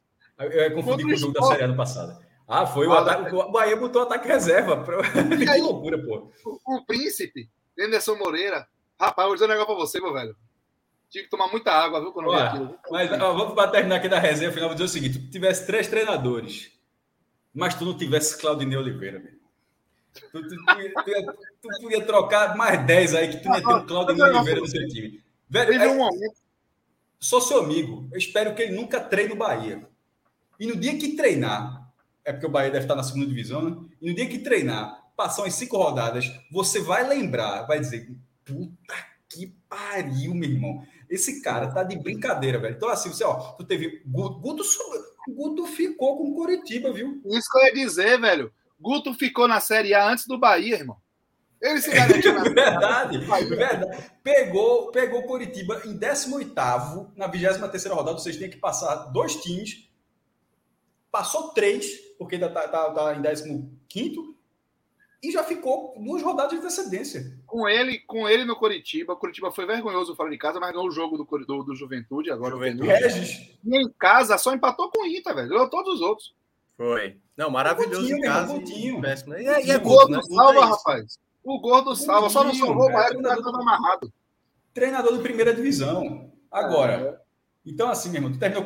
Outra, Barroca não é o treinador do Bahia no que vem, não, né? Não, você é maluco. Esqueça isso. Esqueça. Inclusive, vai ser a primeira decisão da SAF vai ser um treinador, né? Ele já se despediu hoje, ele já sabe disso, já chegou Se eu, conheço, se eu conheço o Fire, já deve estar enchendo. Já... O que é, rapaz? Olha, cuidado com o que vocês vão se meter aí. Eu? Eu não. Eu, que eu larguei. Veja só, eu larguei. Eu, eu larguei. Eu, eu falei aqui antes de chegar dizer o seguinte. Eu tô agora na expectativa para saber se a direção vai renovar com o Claudinei Oliveira. Eu larguei, assim. Eu, eu tô na, eu tô eu nessa expectativa, tô nessa Teve curiosidade. um momento que Claudinei, no esporte, que teve aquela arrancada, teve aquele jogo do Vasco, que se ganhasse, passava o Vasco ou encostava no Vasco, que eu lembrei de 2016. Você tá ligado que em 2016 Claudinei pegou o Havaí lá na Requenguela, Foi, a Botou gente falou Série em né? outros programas. A segundo gente falou. turno. Só no segundo turno. Então eu Mas falei, eu não, rapaz, eu- acompanhei, eu não acompanhei a- a- só o acesso, naturalmente, mas não as nuances da campanha. Mas é isso que eu estou dizendo. De vez em quando, não pegar só Claudinei subiu com o Havaí. Como ele poderia ter subido? Veja só, se Claudinei tivesse subido hoje, só, nós teríamos o caso, eu já ouvi aqui, não sei nem qual é o nome, mas tem um repórter que fala pra caralho, manda se fuder agora que eu subi, ó, beleza. Se o esporte desabafar. Eu desabafei quando foi presente, que ele poderia desabafar. Mas, eu mas a questão é a seguinte: se o esporte tivesse subido hoje, seria circunstancial. Circunstancial, não seria trabalho nenhum, seria algo assim, um ganho de 4 a 0 para 3 a 0, um absurdo, ninguém, ninguém sabia. As nuances do acesso, e é mesmo quando o Vasco, não transformariam tudo de forma circunstancial, porque os pontos perdidos, as incoerências cometidas são muito maiores do que, do que as virtudes. Então, assim, mesmo na hora do saldo, apesar disso, por, por estar num time que na- nessa segunda divisão ele consegue, assim como foi o Bahia. Porra, o Bahia subiu trocando de treinador. Assim, pô, dentro do clube, o, o clube não estava satisfeito com o Guto, o clube não estava satisfeito com o Anderson, e por falta de tempo não ficou satisfeito com o Barroca, que se, se o campeonato fosse turno, retorno e turno de novo, o Barroca ia ser demitido também. Se, o Bahia um terminar com quatro Perdeu um jogo, só é bom lembrar, né? O homem terminou E, e de quem? O que, é que adianta perder um jogo? O cara vai olhar, É, o cara vai olhar a, a classificação, a rebolhando vai é tudo cinza. Toma empate, empate, empate, empate, empate, empate pra caralho. da Alta não perdeu nenhum. Mas disso. lembrando, isso aí era carta pro Guto ano passado, isso que você e Fred defendia lá no Ceará. Na primeira divisão, Minhoca, Sei, pelo amor de Deus, um ponto na primeira divisão vale três na segunda, e no mínimo. Empate na segunda divisão não vale nada, não. O Bahia, um empate do Bahia na primeira divisão vale merda. Não, mas Um tava com empate na margem. primeira, ó, Tava com desculpa, na margem. segunda divisão. Um empate, um empate na primeira é outra coisa, pô. Assim, comparar, comparar a segunda com a segunda, primeira com o primeiro. Um empa- um empate, um empate de Guto na primeira e outra. Desde, Não, que, é. desde que o Ceará da colocação Guto, que você tá, Nunca mais voltou pro eixo, o menino Vozão. Nunca mais. Demitiu o Gordinho, nunca mais se arrumou. O Bahia demitiu o Gordinho, quase que não sobe. Foi, foi subir na última rodada. O cara é treinador, porra. Guto Ferreira é treinador. É treinador. Tem, tem treinador que tem um cartaz ali, sabe-se lá como. E tem outro cara que é o contrário, que é subestimado no, no cenário nacional, porque Guto Ferreira ainda é essa figura. Lisca é um cara com, talvez até pelo lado folclórico, que parece ter um nome muito mais nacional do que Guto Ferreira. E não era para ser. Guto Ferreira é um cara de resultados nacionais muito maiores do que, do que Lisca. Mas Lisca é um cara que aparece muito mais numa mesa de debate do que Guto Ferreira, pô. Mas é isso. Então, agradecer aí a Cássio Zirpoli, a Cássio Cardoso, voltando agora oficialmente né, a integrar. E agora é só curtir a Copa do Mundo. Ele já está de Brasil. Lembrando que o pacto é camisa amarela, viu? Nós estamos Hein? tentando, exo- nós estamos tentando exorcizar né, a Eu imagem comprei. da camisa amarela. Não, eu vou, eu vou, eu vou, eu vou com a amarela. Exatamente. Eu vou com a Não, amarela. Pra beleza, mas é, Amarelo, eu vou com ela mesmo. eu comprei antes do fim das eleições. Aí Ah, eu achei. Não, não, entendi. Mas, eu- mas- mas a lógica de minhoca é a seguinte. A dos meninos é amarela. É, A dos da meninos é seleção amarela. brasileira, pô. Seleção, exatamente. Bora Copa, assim, pô, bora pro Ex. É isso. Amanhã tem alguma chance de, de... Jacaré tá entre os 55, não, na pré-lista? Tá, não. Jacaré. Jacaré Rapaz, tem te cuida, 55 não aparece. te cuida, Gabriel Jesus. É. Mas é isso. Obrigado, Pedro. Pereira. Obrigado aí a, a Danilo. Obrigado também a Clisma Gama, que também teve aí no- no- na, na parte da edição, que vai transformar isso aqui no conteúdo de podcast. Aos meninos lá do começo, né? Pedro Maranhão, Iago Mendes e também a Luca lá para o Vítera. Amanhã, tema livre ou não, ou algo da Copa, não sei. Não, não, caso, da Fred- Copa não disso não, é livre, livre. Eu é não sei, Copa não. Fred Figueiredo. Pode ser amanhã. Cássio, eu era para estar uma hora só nessa live aqui, uma hora. Estou aqui, ó, completando três horas e meia, porque Fred Figueiredo Saudade. me deixou aqui no comando sem nem aviso prévio. Ah, Então- foi a primeira vez que aconteceu isso contigo, foi? Ah, É, exatamente. Carlos exatamente. Frederico. Logo hoje, logo hoje. é Ele não me ver, não. É, Ele não querer me ver, não, hoje. é isso. Mas obrigado a galera aí, não deixa de curtir o nosso conteúdo e na semana aí a gente se vê. Até mais e até a próxima. Tchau, gente.